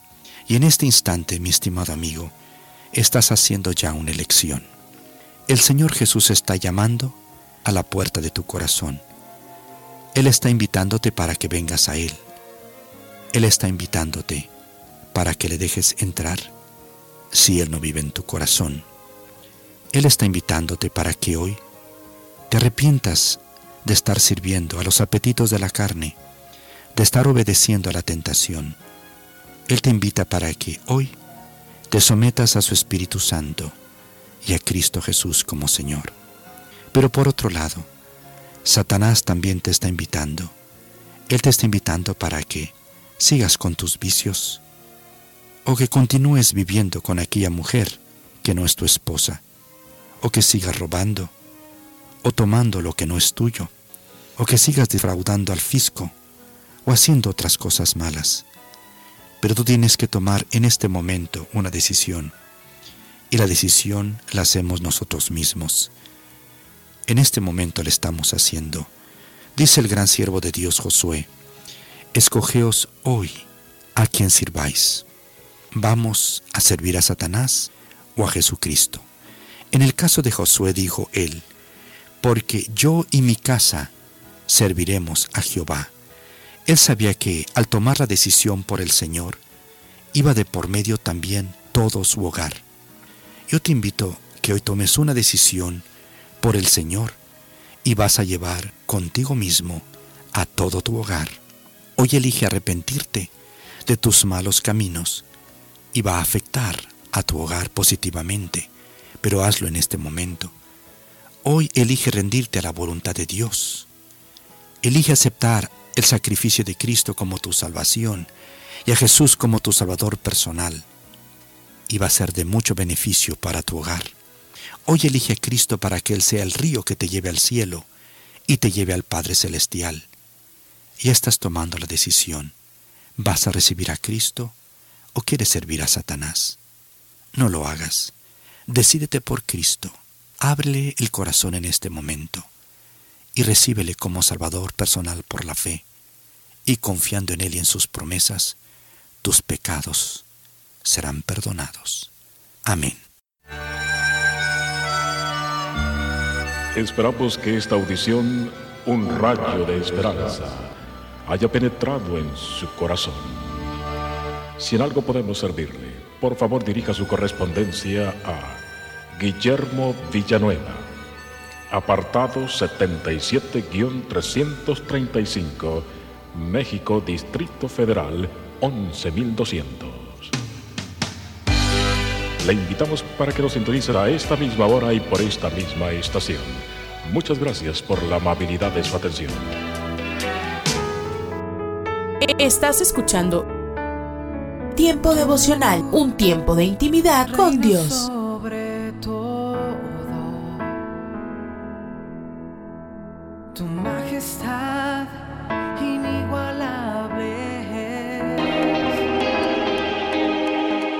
Escucha y comparte. Comparte. Es un día Tiempo devocional. para tu nombre. En las plataformas Spotify, Google Podcast, Amazon Music y donde quiera que escuches tus Para podcasts. su nombre exaltar. Mi corazón siente emoción.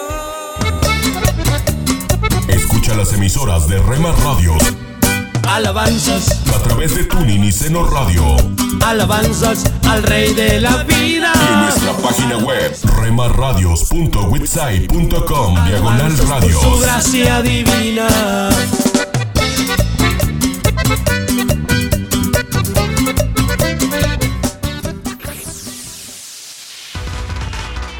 Búscanos en Facebook, Facebook, www.facebook.com, diagonal Rema Radios MEX. www.facebook.com, diagonal Rema Radios MEX.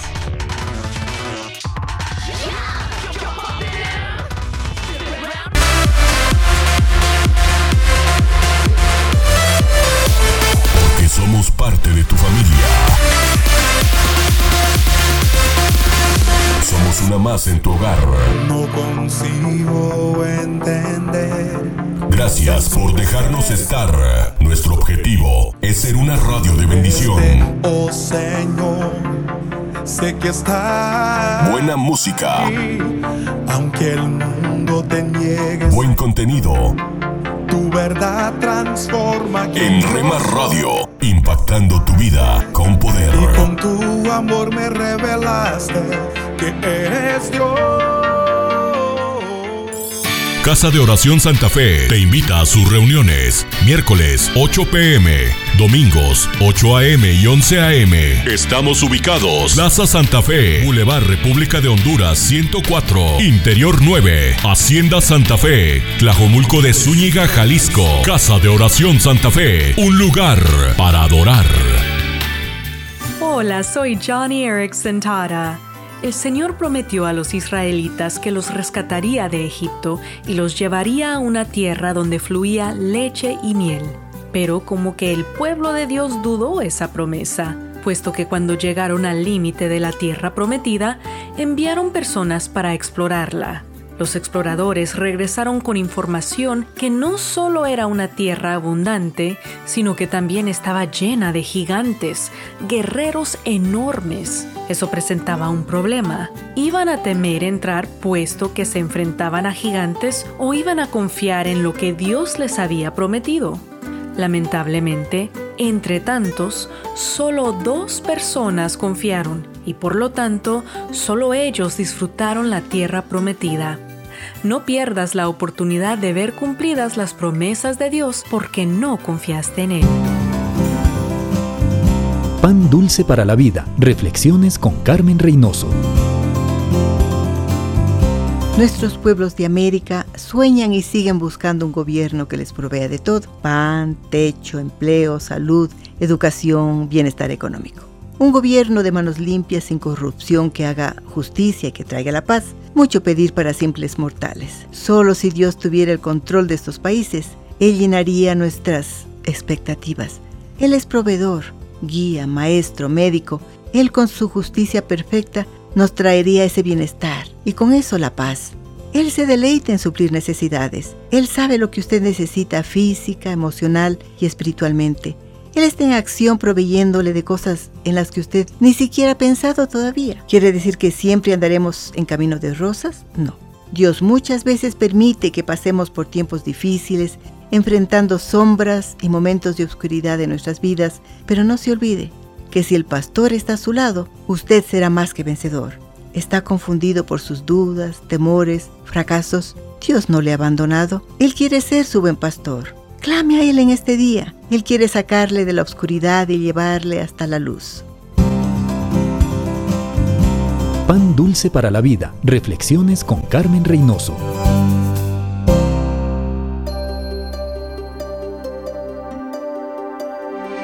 Momentos de la creación. Hola, soy Milton de los Santos. Thomas Jefferson era un hombre brillante, pero le faltaba fe para creer en los milagros de la Biblia. En momentos de la creación de hoy, le diremos por qué él tampoco creía en el darwinismo. Cuando Jefferson tenía 14 años podía leer en cuatro idiomas. Más tarde adquirió tres idiomas más. El legado de Jefferson va más allá de sus logros en la ley y el gobierno. Obtuvo tres doctorados se pudo pensar que Jefferson habría aceptado las ideas evolutivas que circulaban entonces por personas como el abuelo de Charles Darwin. Sin embargo, aunque Jefferson era más deísta que cristiano, habló y escribió en contra de las ideas evolutivas y a favor de un creador. Él basó su argumento de que creer en un creador es más científico que la evolución en el diseño preciso e interrelacionado que es visible en todas partes de la creación. Si desea obtener más información, le recomendamos el libro The Real Thomas Jefferson, publicado por el Centro Nacional de Estudios Constitucionales en 1981. Damos gracias a Dios porque su obra es tan clara en la creación que uno ni siquiera tiene que ser cristiano para saber que Él es el Creador. El deseo más ferviente de Dios para todos es que al saber esto seamos atraídos a su perdón en Jesucristo.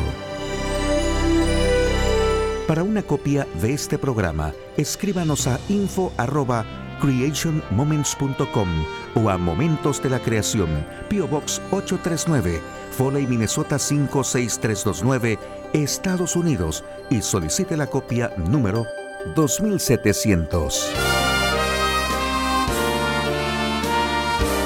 Presentamos La Buena Semilla, una reflexión para cada día del año.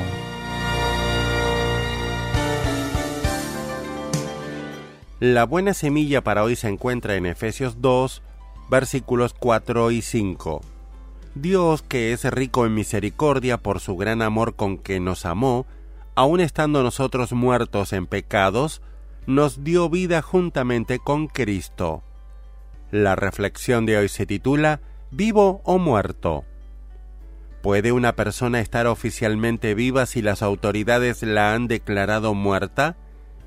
Esta pregunta se ha escuchado hace algunos años en los medios de comunicación.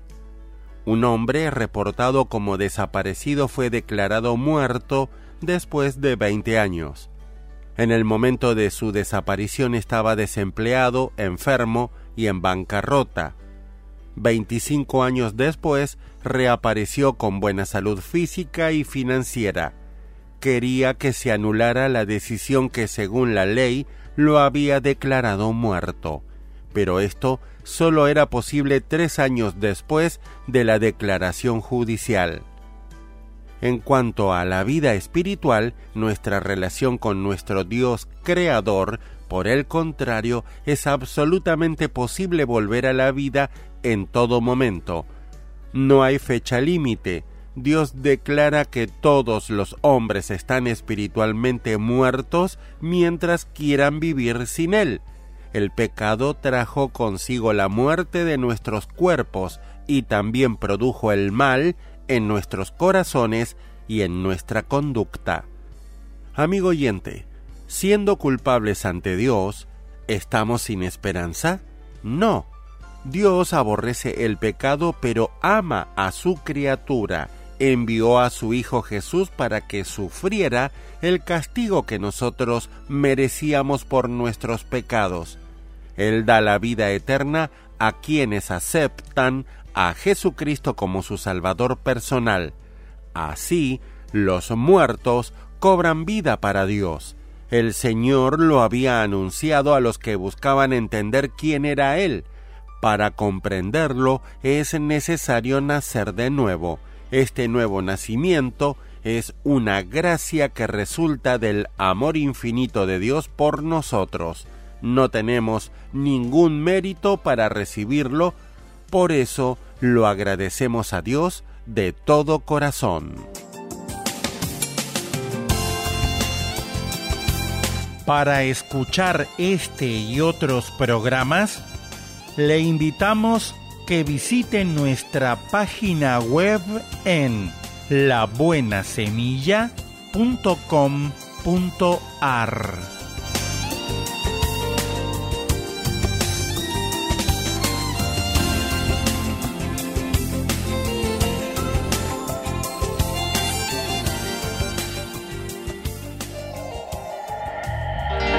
Esto es la palabra para ti hoy.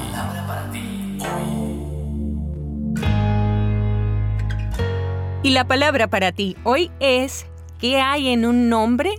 Todo.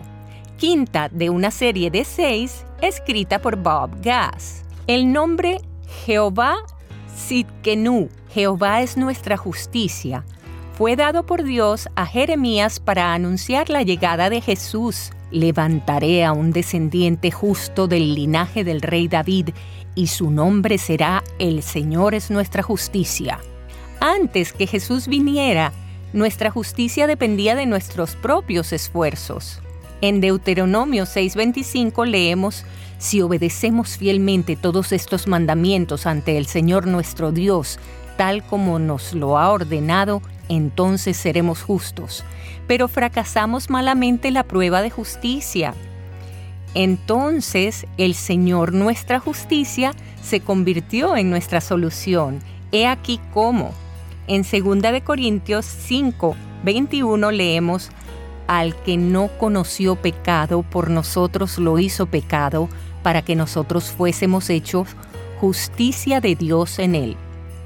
Nota que en Jesús fuimos hechos, nos convertimos en, llegamos a ser justos ante Dios. No debemos tratar de hacer lo justo para sentirnos justos ante Dios o producir un suministro de buenas obras de donde podemos retirar cuando necesitamos crédito. No. Debemos retirar lo que necesitamos de la justicia que Cristo depositó en nuestra cuenta. Si necesitamos humildad, pureza, paciencia, bondad o amor, es inútil que los busquemos en nosotros mismos. Simplemente no están ahí. Debemos retirarlos por fe del suministro almacenado para nosotros en Jesús. Los corazones culpables pueden retirar perdón, los espíritus ansiosos pueden retirar paz, las almas cansadas pueden retirar fuerzas y las mentes confundidas pueden retirar dirección de la provisión interminable en Jehová Sidkenu. Tal como recibes la salvación por fe, debes obtener justicia y todo lo que necesitas por medio de la fe en lo que Dios ha logrado y almacenado para tu uso en Jesús, el Señor que es tu justicia.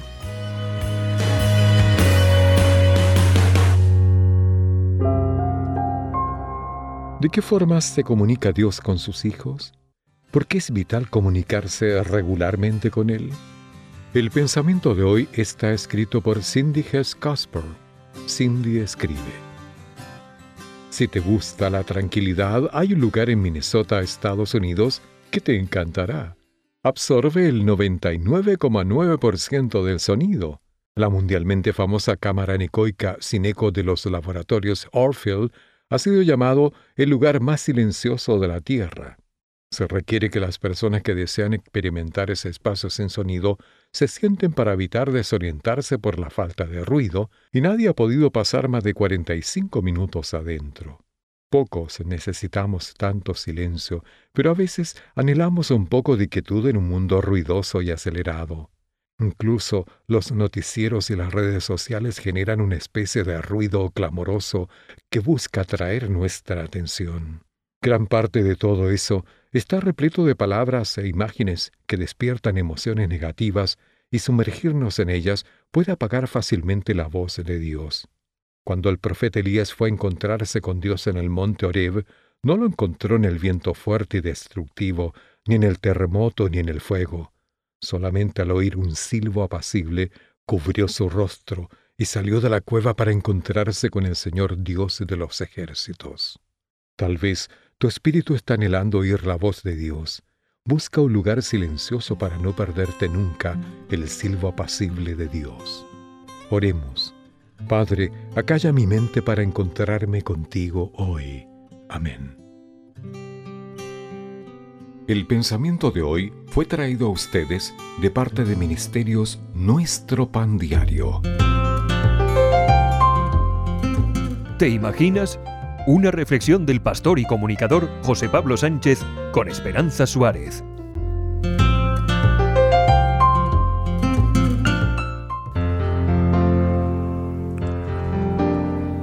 Ivy y Michael Ketterer se casaron jóvenes, pero ser padres no entraba en sus planes.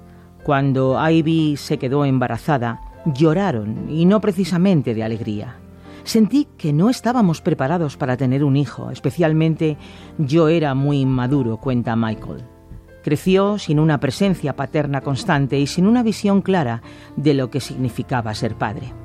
El día que su hija Sofía nació, después de las complicaciones que se presentaron y las advertencias de los médicos, los Ketterer decidieron que no tendrían más hijos.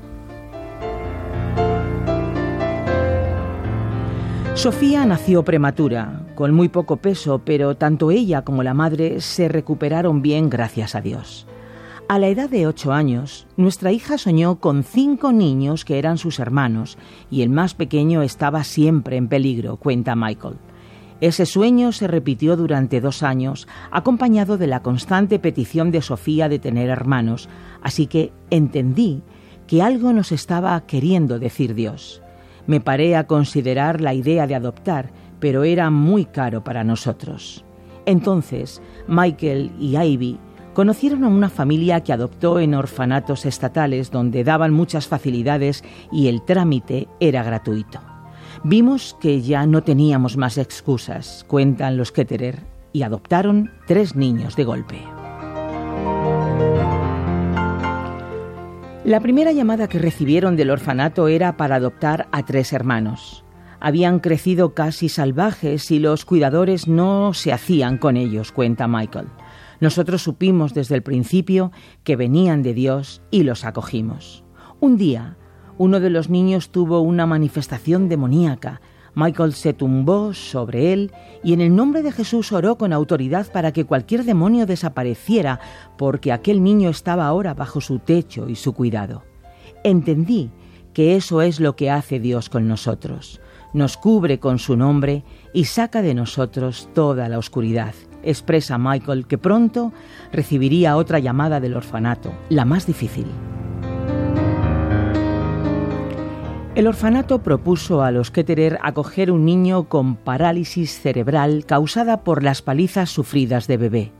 Rodrigo no podría ver, ni caminar, ni llegar a ser un niño normal según el diagnóstico. Fue una decisión muy difícil, cuenta Michael. Yo no me veía capaz y le pedí a Dios que me mostrara qué hacer.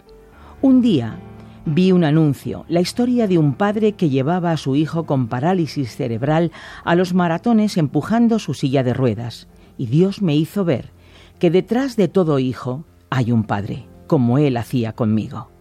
Un año y medio después, Rodrigo se recuperó tanto que los médicos hablaban de milagro.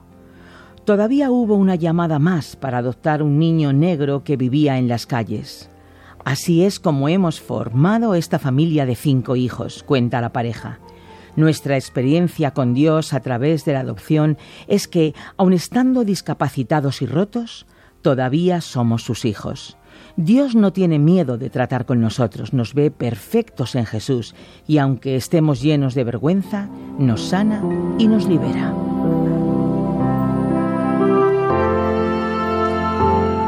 ¿Te imaginas que justo después de tener tu primera hija decides no tener más porque sientes que no estás preparado para ser un buen padre?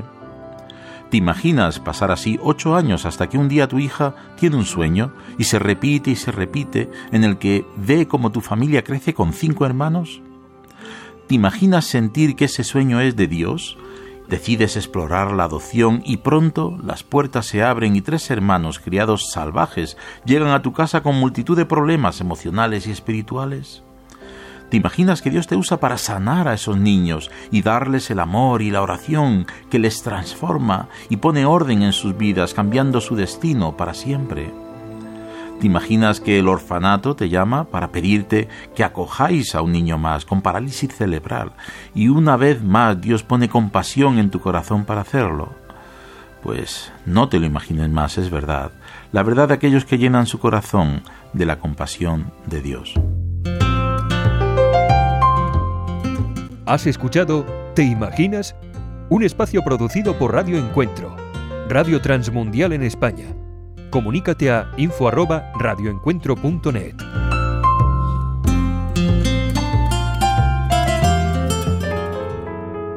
Estás escuchando Tiempo devocional, un tiempo de intimidad con Dios.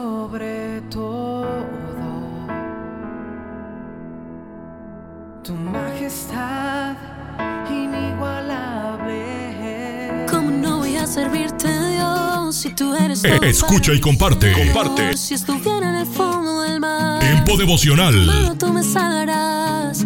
¿Cómo En las plataformas Spotify, Google Podcast, Amazon Music y donde quiera que escuches tus podcasts. Por amor, mi mejor canción. Solo tú. Escucha las emisoras de Rema Radios tinieblas perdido en la a través de Tuning y Seno Radio maneras que cambiara mi vivir. y en nuestra página web remarradios.witsai.com diagonal radios. Y nunca, nunca pude hallar la solución. Mi Dios solo mi Búscanos en Facebook, Facebook, www.facebook.com, diagonal Rema Radios MEX. www.facebook.com, diagonal Rema Radios MEX.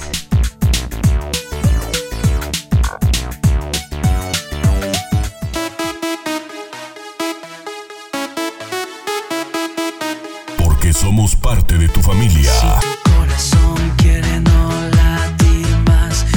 Una más en tu hogar. Te dominará. Olvídate del miedo de Gracias por dejarnos estar. Nuestro objetivo es ser una radio de bendición. Con las manos hacia arriba, muévete ya. Buena música, La alegría del cielo bajar. Buen contenido. No puedes callar esta fiesta. En Rema Radio, impactando tu vida con poder. Ven que la fiesta sigue. Si es para Dios, no pares. Corre, no te retrases. Casa de Oración Santa Fe te invita a sus reuniones. Miércoles 8 pm, domingos 8 am y 11 am. Estamos ubicados. Plaza Santa Fe, Boulevard República de Honduras 104, Interior 9, Hacienda Santa Fe, Tlajomulco de Zúñiga, Jalisco. Casa de Oración Santa Fe, un lugar para adorar. Una pareja de nuestro equipo de trabajo acababa de llegar con su mudanza a nuestro vecindario desde el suroeste.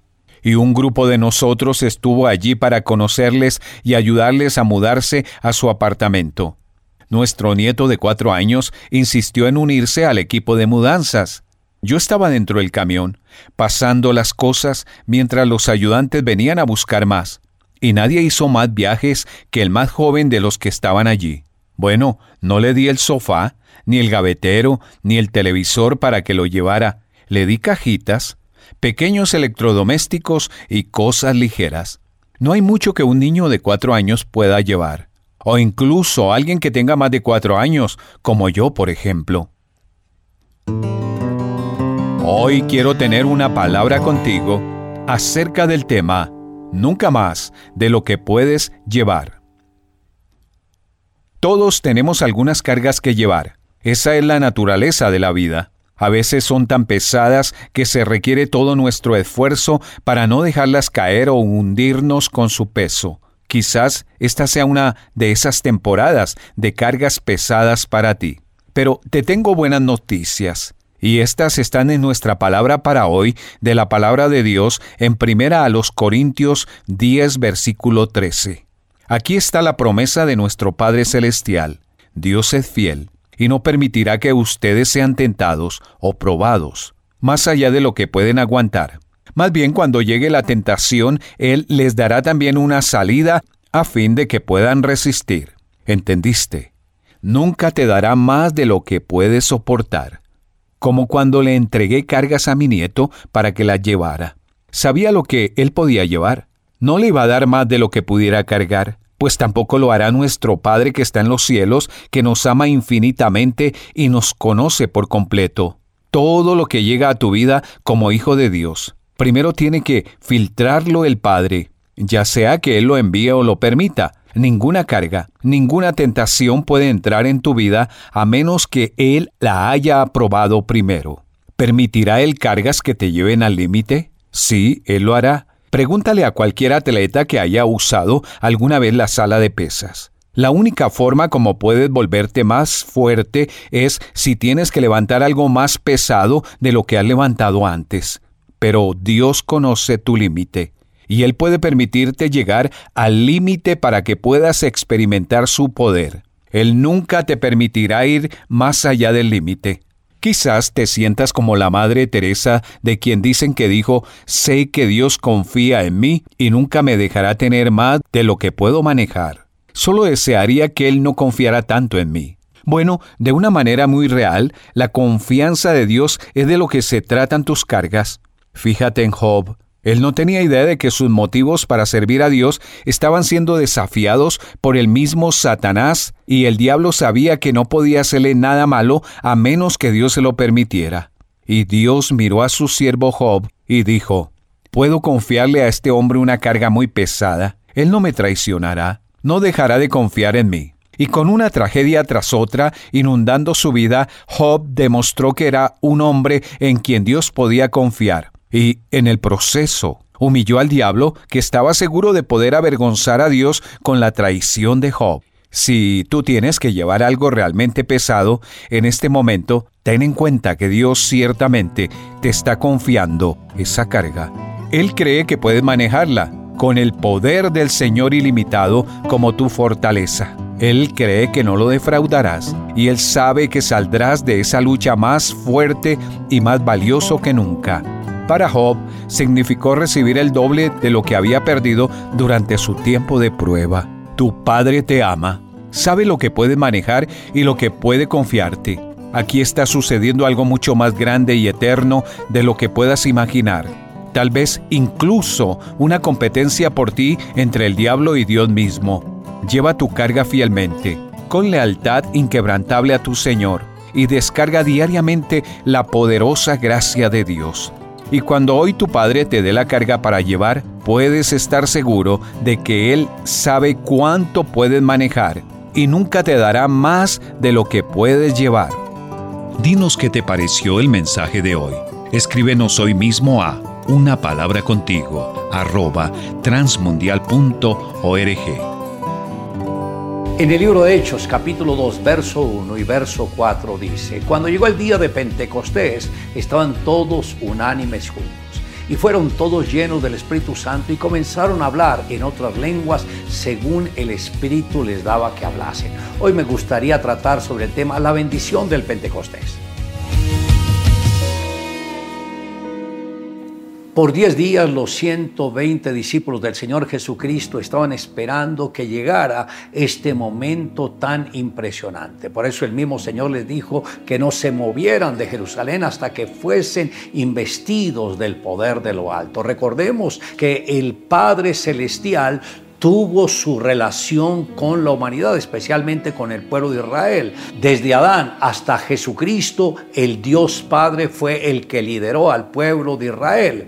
Cuando Jesús vino, de ahí comenzó el ministerio del Señor Jesucristo que culminó con la muerte, resurrección y ascensión del Señor Jesús a los cielos. Y en el Pentecostés fue cuando comenzó el poder del Espíritu Santo a actuar en los creyentes, aquellas personas que habían entregado su corazón a Jesús. Y por tal motivo dice que cuando llegó el día de Pentecostés estaban todos unánimes juntos. Y de repente vino del cielo un estruendo como de un viento recio que soplaba, el cual llenó toda la casa donde estaban sentados y se les aparecieron lenguas repartidas como de fuego, asentándose sobre cada uno de ellos. Piensen esto, ellos estaban simplemente adorando, alabando al Señor, esperando que algo sucediera y de un momento a otro todo cambia, porque de repente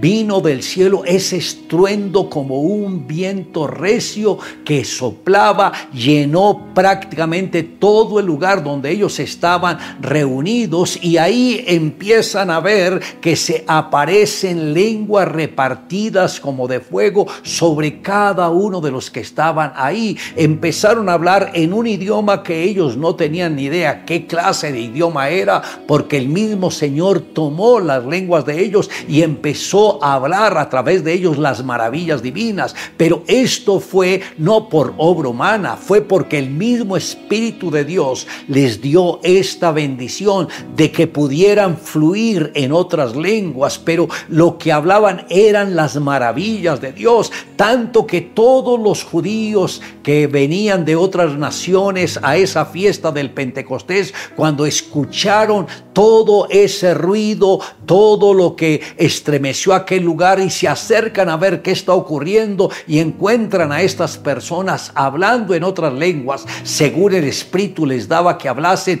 pero ellos estaban hablando de las maravillas de Dios y lo entendían en la lengua de ellos. Y uno de ellos dijo, estos están borrachos, pero ahí es cuando el apóstol Pedro se levanta y les dice, son las nueve de la mañana, nadie se embriaga a esa hora. Esto fue lo que el Señor dijo a través del profeta Joel que derramaría Dios de su espíritu sobre toda carne. El mismo Señor dio del Espíritu Santo para que todos los judíos se convirtieran. Y el mensaje de Pablo llevó a que tres mil judíos entregaran el corazón a Jesucristo y fuesen salvos. Y así fue como empezó una nueva historia en el pueblo de Israel.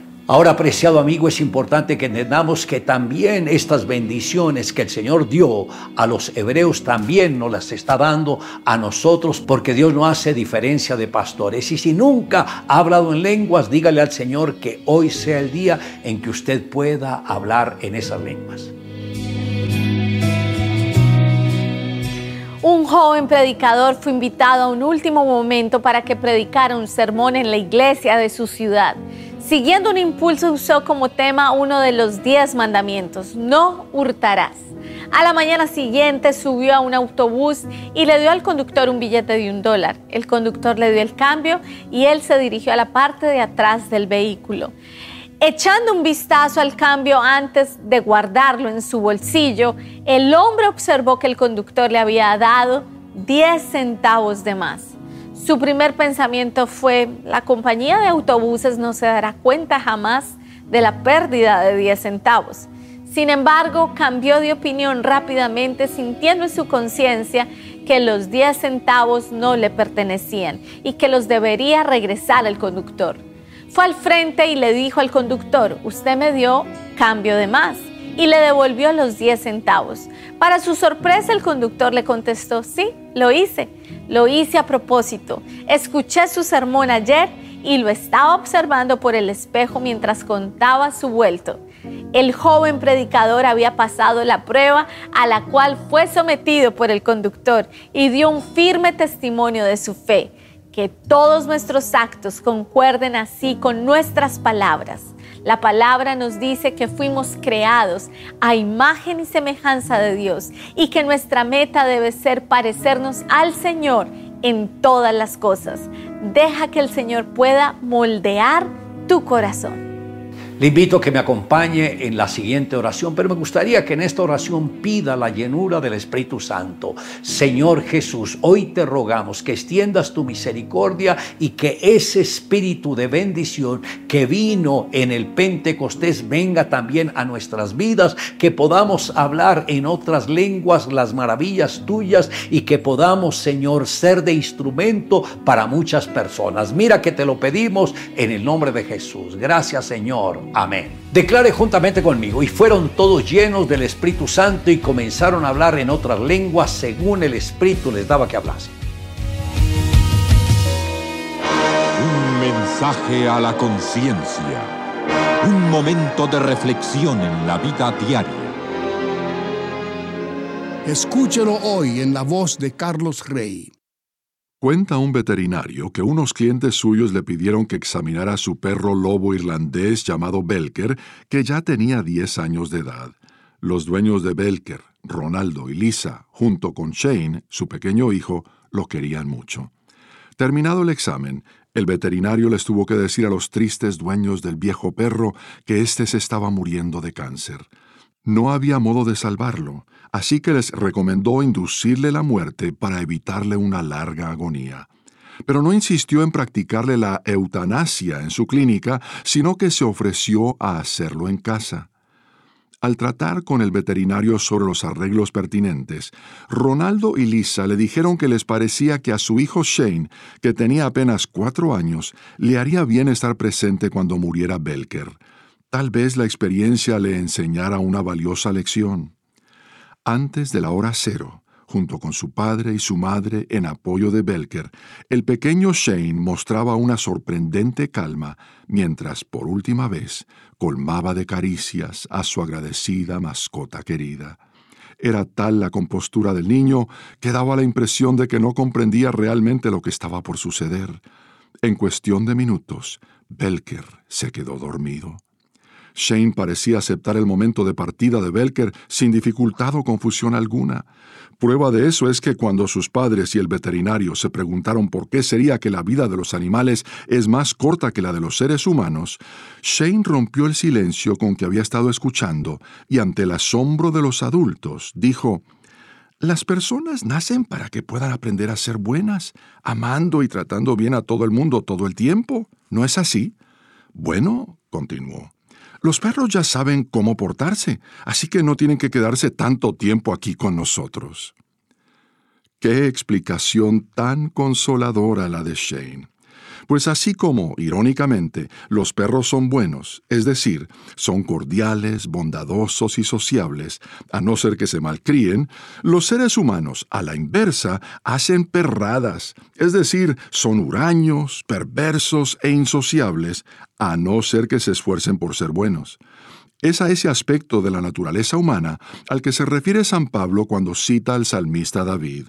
No hay nadie que haga lo bueno, no hay uno solo, pues todos han pecado. Pero gracias a Dios, Él se entregó por nosotros para rescatarnos de toda maldad. Si confesamos nuestros pecados, afirma San Juan, Dios, que es fiel y justo, nos los perdonará y nos limpiará de toda maldad. Él quiere ayudarnos a que aprendamos a ser buenos, como dijo Shane, no dejándonos vencer por el mal, sino venciendo el mal con el bien. ¿Por qué no llevamos a la práctica la enseñanza de su Hijo Jesucristo? Amemos a Dios con todo el corazón y al prójimo como a nosotros mismos, tratando bien a todos los demás todo el tiempo, tal y como queremos que nos traten a nosotros.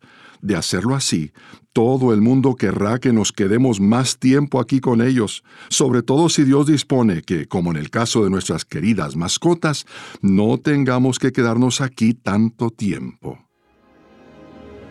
Si aún no se ha suscrito para recibir un mensaje a la conciencia a diario por correo electrónico, le invitamos a que ingrese a conciencia.net y se suscriba hoy mismo. En ese sitio se encuentran todos los mensajes difundidos desde el año 2004. Hoy, en Ecos del Pasado. Practicando nuestra fe.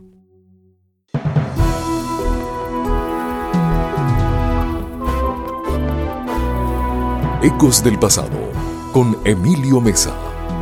Un segmento de la Biblia para ti en este día. Consejos del pasado que impactan el presente.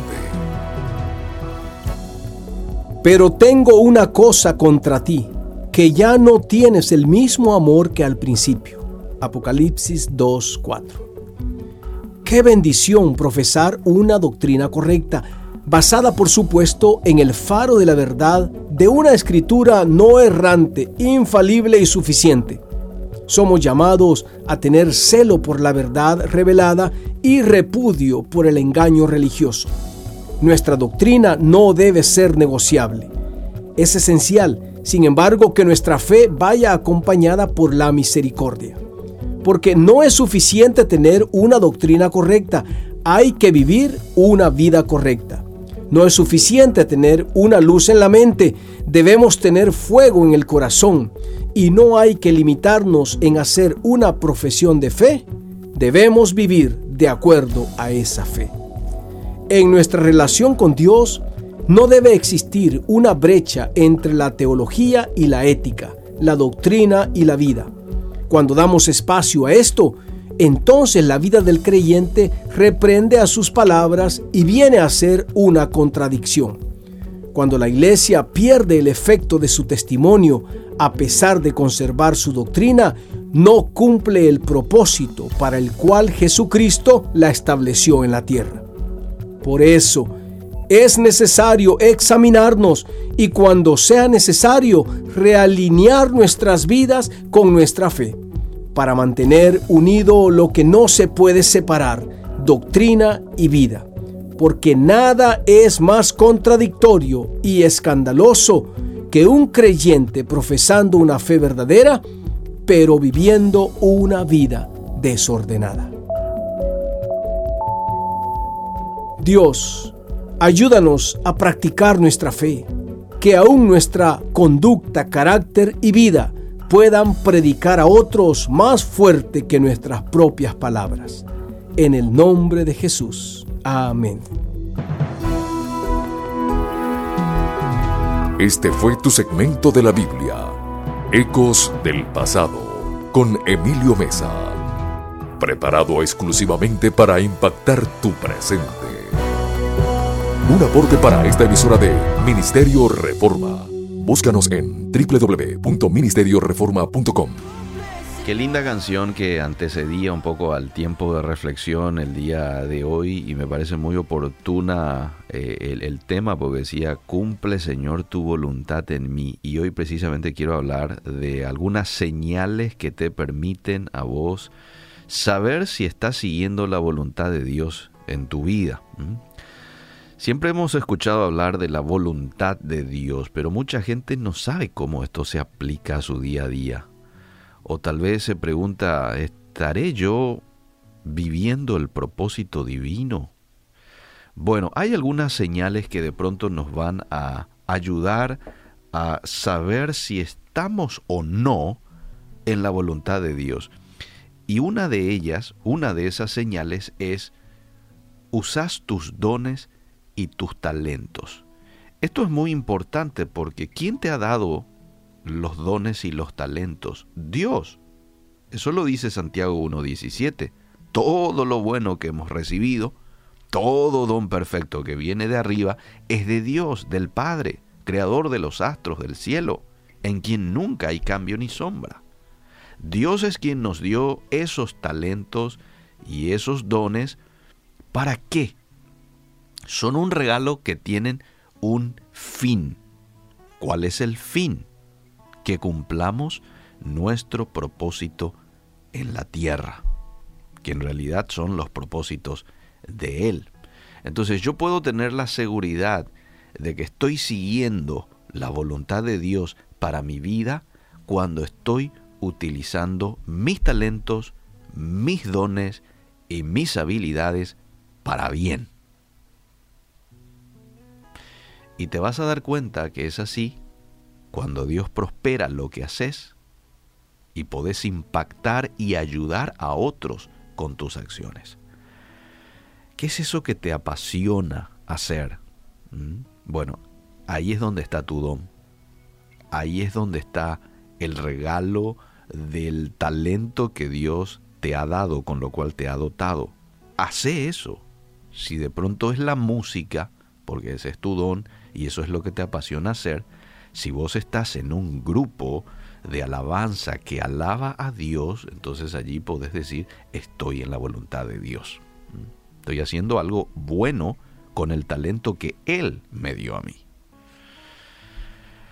Si tu talento es el de cocinar y estás cocinando y estás haciéndolo de buena manera, entonces estás en la voluntad de Dios. Ese es el talento que Dios te ha dado y estás cocinando y lo estás haciendo con alegría y con pasión. Este, entonces estás en la voluntad de Dios. ¿Se entiende? Número dos, segunda señal que te permite a vos saber si estás en la voluntad de Dios es que al hacer eso que estás haciendo, tu relación con Jesús se fortalece. Esto es muy importante porque su propósito para tu vida jamás te llevaría a alejarte de Él, todo lo contrario, te impulsa a crecer espiritualmente y a aferrarte más de su mano. Pero si lo que vos estás haciendo te has separado de leer la Biblia, de orar, de congregarte, y últimamente te das cuenta que tenés menos gozo en las cosas de Dios, entonces definitivamente no estás siguiendo su plan para tu vida. Fíjate lo que dice Romanos 12.2.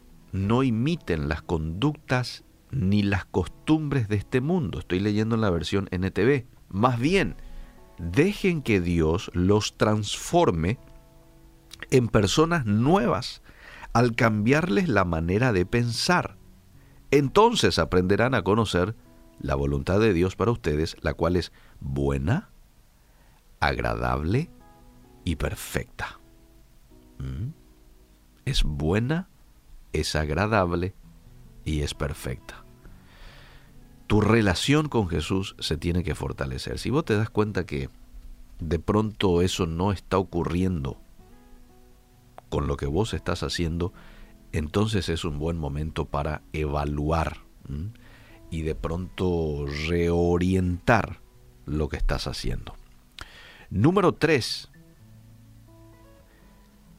Uno sabe que está en la voluntad de Dios cuando yo sigo lo que está escrito en la Biblia. Segunda de, Timoteo 3:16 dice que todo lo que está escrito en la Biblia es el mensaje de Dios. Lo estoy leyendo en la versión TLA. Todo lo que está escrito en la Biblia es el mensaje de Dios.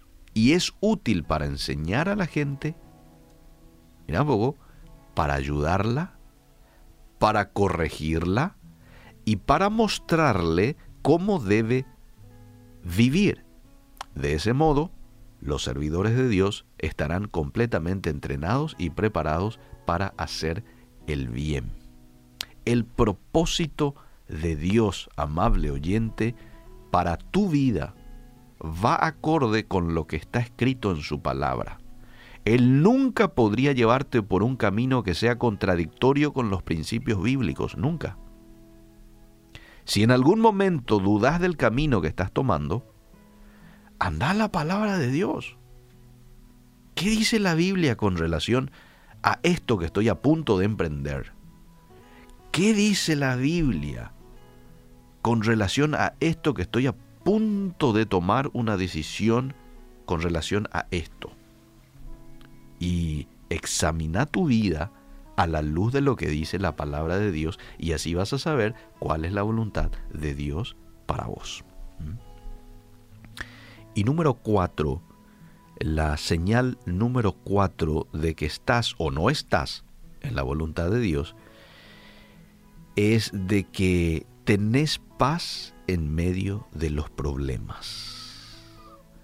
Pero algo te tiene que indicar si de pronto no estás teniendo paz en medio de los problemas, algo hay ahí que solucionar. Eh, el tema es que la paz es el fruto es uno. Eh, bueno, forma parte del fruto del Espíritu Santo en nuestras vidas. Eh, ustedes recordarán aquel pasaje en donde se detalla uno por uno amor, gozo, paciencia, y una de ellas es paz. Y esta es una señal muy, muy clara que te va a indicar a vos si estás siguiendo la voluntad de Dios. Seguir la voluntad de Dios no significa vivir sin problemas. ¿eh? No. A veces erróneamente uno piensa así. No. Hay muchos obstáculos que quieren precisamente impedir que cumplamos el propósito de Dios en nuestras vidas. Probablemente vayan a haber más obstáculos que una persona que no está en la voluntad de Dios. Sin embargo, Jesús nos prometió que nos daría el Espíritu Santo y el fruto del Espíritu Santo es la paz. Esto significa que, por más que pasemos por momentos difíciles, Dios seguirá cumpliendo su voluntad en nuestras vidas y nos dará la fe, la paciencia, el amor, la benignidad, el dominio propio, la humildad, la bondad, el gozo y la paz que necesitamos para superar las aflicciones. Paz en medio de los problemas. Muy importante. Estás en la voluntad de Dios, si es que este es tu caso. Seguís lo que está escrito en la Biblia. Eso también es un indicativo de que estás en su voluntad. Tu relación con Jesús se fortalece en eso que estás haciendo. Esta es una, una buena manera de examinar también las amistades que de pronto uno tiene. Si con ciertos amigos mi amor por Dios crece, se impulsa, ¿eh?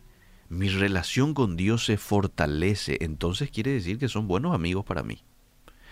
Pero si con los amigos con que comparto no crece mi sed, mi dependencia de Dios, no se fortalece mi relación con Jesús, entonces es una señal de que no son buenos amigos para vos.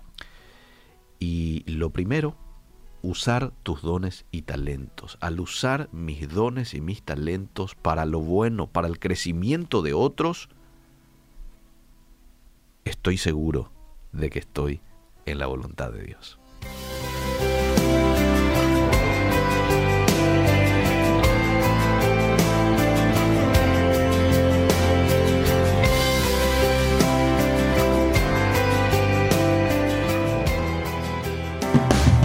Es el momento de abrir nuestra mente y corazón para que juntos comencemos a vivir en bendición, en oración y en victoria me levanto hoy. La dosis diaria con William Arana. Hoy quiero enfocar esta dosis en algo muy algo que me tiene muy inquieto. Y esto no es un tema de hoy día, sí, creo que la humanidad ha vivido de esto en toda su historia. Pero como yo leo mensajes, escucho personas en consejería, no dejo de sorprenderme cuántos hogares están destruyendo, cuántos hogares están cayendo en desgracia. El esposo se fue, la esposa se fue, pero la gran mayoría, la gran mayoría que yo encuentro es el hombre. El hombre es el que parte, el hombre es el que es infiel. No quiere decir que la mujer también no lo haga, sí lo hace, pero en una breve estadística que yo miro de lo que me llega y de lo que atiendo, pues me doy cuenta que es más hacia el lado del hombre. No quiere decir que la mujer no lo haga. ¿Con quién hace o con quién comete infidelidad o adulterio un hombre? Pues con una mujer normalmente. ¿Cierto? Es una pareja. Y de pronto un joven que está escuchando hoy la dosis va a decir, ah, pero este tema no me atañe a mí, no tiene nada que ver conmigo, así que no me importa, William. Sí, sí te importa, ¿sabes, jovencita? Hey, joven, sí te importa. Y a un niño que me está escuchando, porque si disciernen lo que Dios pone en mis labios, van a entender por qué esta dosis es importante para cada uno de ustedes. El hecho de que tú no seas casado o casada, que aún no haya llegado eso para tu vida, que no esté en tus planes, no quiere decir que de aquí a mañana no suceda. O tal vez no lo hagas, tal vez no te cases, ¿ok? No está mal. Pero ¿qué pasa? El hecho que no te cases no quiere decir que no entiendas que a través de ser sabios, a través de tener discernimiento, sabemos cómo trabaja el enemigo. ¿Qué hace Satanás? Si las parejas pudieran ver lo que, lo que acompaña el adulterio, lo que acompaña la infidelidad, todo lo que está entretejido allí, pues yo creo que menos hogares se destruirían, menos familias estarían mal, menos jóvenes estarían tristes porque no están sus padres, porque se separaron. Y tal vez los padres hablaron con sus hijos o tal vez los padres no hablaron con ellos, pero nadie se pregunta cómo se siente realmente por dentro cuando un hogar se destruye. El principal plato que el enemigo, Satanás, el diablo, el chanclas, el cornudo, el cachón, el del tenedor, como usted le diga, el principal plato que el diablo usa para destruir una familia es la traición conyugal. La traición. Pero sabe una cosa, él no es, él, no, él no es bobo. Antes, él lo que hace es como, como un estudio, como que sondea la postura del esposo o de la esposa. Él sondea cómo se comporta el uno con el otro. Él estudia tranquilamente cuál es la carnada más certera para atraer sin error a su presa. Y comienza como generando peleas y luego de las peleas viene el alejamiento. Después crea situaciones en que la convivencia se hace difícil y después de difícil se hace hasta insoportable. Entonces crea el enemigo, Satanás, el diablo, una nube de opresión y crea una intriga donde la esposa pierde la admiración por el marido y entonces el marido se muestra indiferente a sus responsabilidades. Y cuando este escenario está así montado, el gran autor de las mentiras, Satanás, reenvía sus manjares en una forma atractiva. En este caso, mujeres les presenta a los hombres y a los hombres pues empiezan a ser atraídos por ellas o al contrario, viceversa. Entonces empiezan a verse esas atractivas mujeres y hombres también atentos para ellas. Entonces lo que tú no encuentras en tu casa lo encuentras afuera. Y en realidad esta, esta situación, esta circunstancia, son ilusorias. Eso atractivo, eso bonito, eso atento que tú ves es solo ilusión, eso es momentáneo. Y lo que los hace interesante es porque encuentran en esto lo que carece allá adentro en su casa. Eso me parece interesante. Ah, esto no lo tengo en la casa. Mire, es que esta persona sí me está atendiendo. Esta persona sí es especial, no es como el otro. Pero eso es momentáneo porque eso es una, una estrategia para que tu hogar se acabe. Y lo que hace interesante, repito, es esa situación. Y la pareja de pronto cede a todo esto. Y uno dice, pues yo no tengo esto, entonces yo cedo. Cedo, ¿por qué? Porque yo no encuentro en mi casa esto. Y se inicia un proceso total de destrucción. Tal vez hoy cuando estás escuchando esta dosis estás separado o estás separada, estás a punto de tomar decisiones. Tal vez estás a punto de decir no más y estás jugando a la infidelidad, estás coqueteando con alguien por allí afuera, en la oficina, en el trabajo, conociste a alguien en el bus, en un centro comercial, en el banco, no sé. Y esto, te quiero decir, es una sencilla y simple ilusión.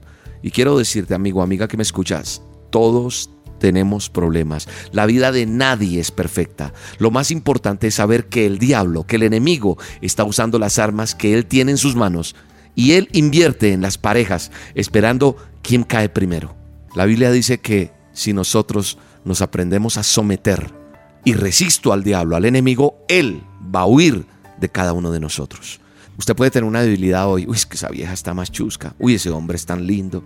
Usted puede sentir muchas cosas, pero la Biblia me dice, resista y va a huir de usted. Esa mujer, ese hombre que te parece atractivo, mañana también te vas a cansar de él o de ella. La felicidad y la dicha está ahí en tu casa. Hay que arreglar y ajustar cosas.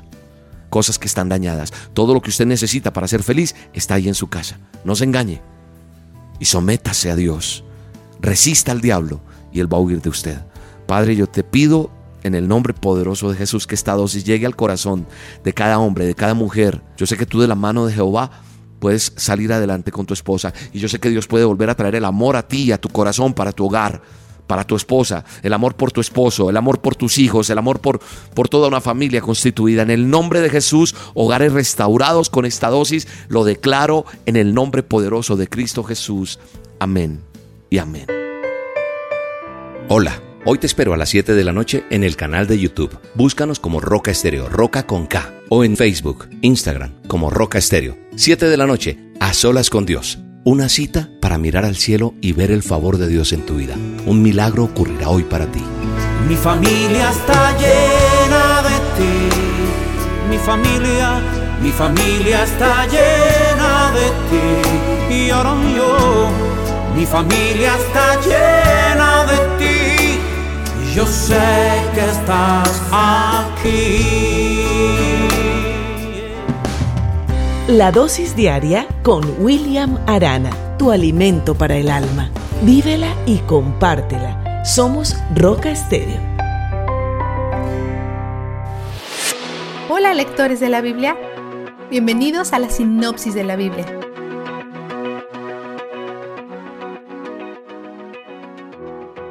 Oseas le recuerda al pueblo de Dios que hay consecuencias por sus pecados. Sus corazones se han alejado mucho de Dios y no solo es evidente en sus prácticas religiosas, se muestra cuando eligen líderes sin consultar a Dios sobre la decisión. Se nota cuando buscan ayuda en otras naciones y rinden homenaje a los paganos en lugar de confiar en Dios para sus necesidades. Nuestra relación con Dios no se limita al lugar donde pasamos las mañanas de los domingos. La cercanía a Dios impacta en cada área de nuestras vidas, al igual que cuando nos alejamos de Él. Ellos intentan resolver el problema volviéndose más religiosos, pero simplemente agregan dioses falsos y altares paganos a la mezcla en lugar de recurrir a Yahweh.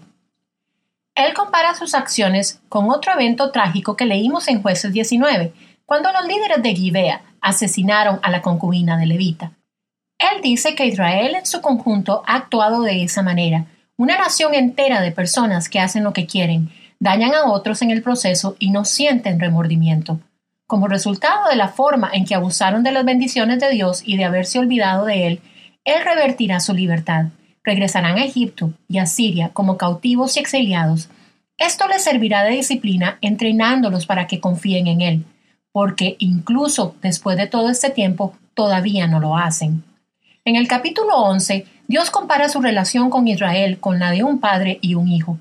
De Egipto llamé a mi hijo, versículo 1.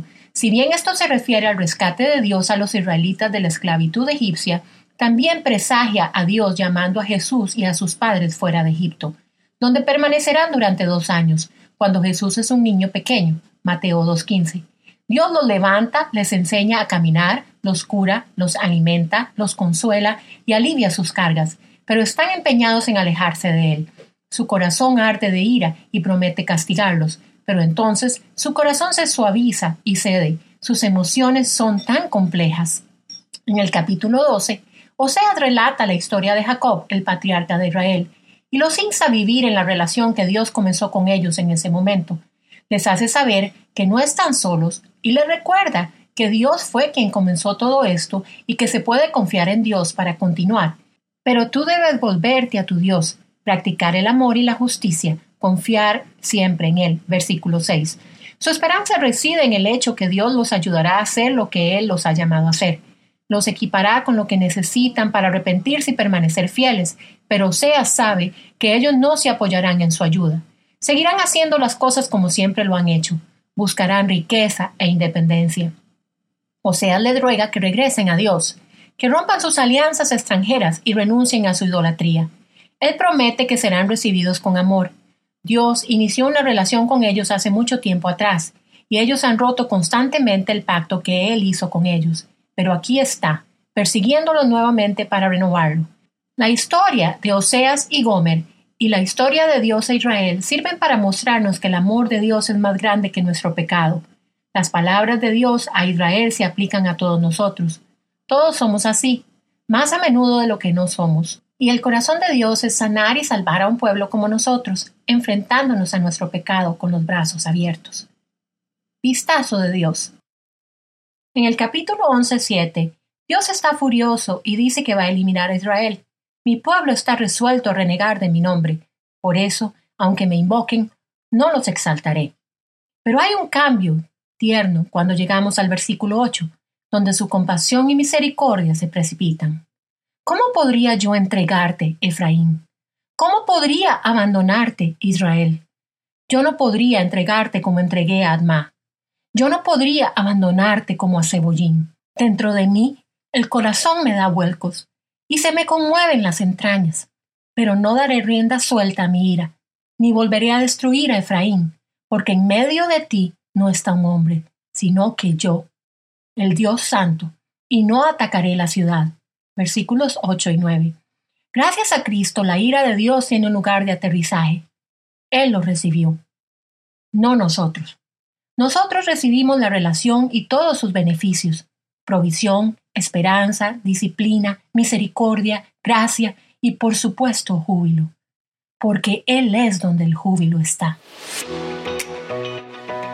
La sinopsis de la Biblia es presentada a ustedes gracias a D-Group, estudios bíblicos y de discipulado que se reúnen en iglesias y hogares alrededor del mundo cada semana. Estás escuchando Tiempo devocional, un tiempo de intimidad con Dios.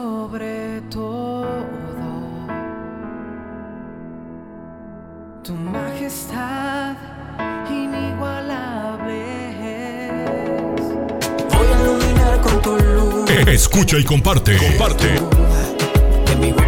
Tiempo devocional. En las plataformas Spotify, Google Podcast, Amazon Music y donde quiera que escuches tus podcasts.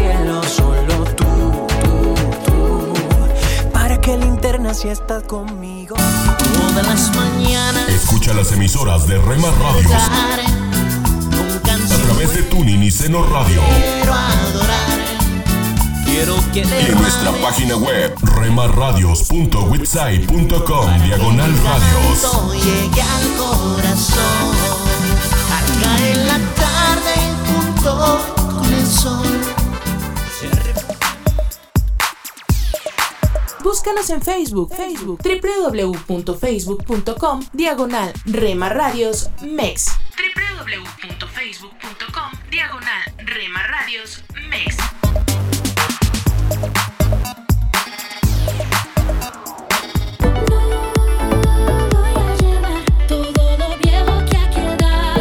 somos parte de tu familia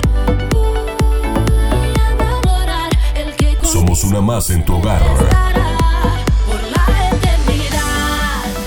Gracias por dejarnos estar. Nuestro objetivo es ser una radio de bendición.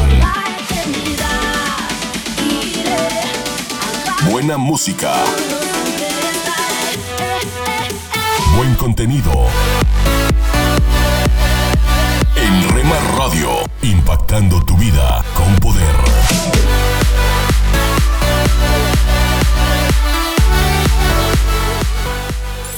Casa de Oración Santa Fe te invita a sus reuniones. Miércoles 8 pm, domingos 8 am y 11 am. Estamos ubicados. Plaza Santa Fe, Boulevard República de Honduras 104, Interior 9, Hacienda Santa Fe, Tlajomulco de Zúñiga, Jalisco. Casa de Oración Santa Fe, un lugar para adorar.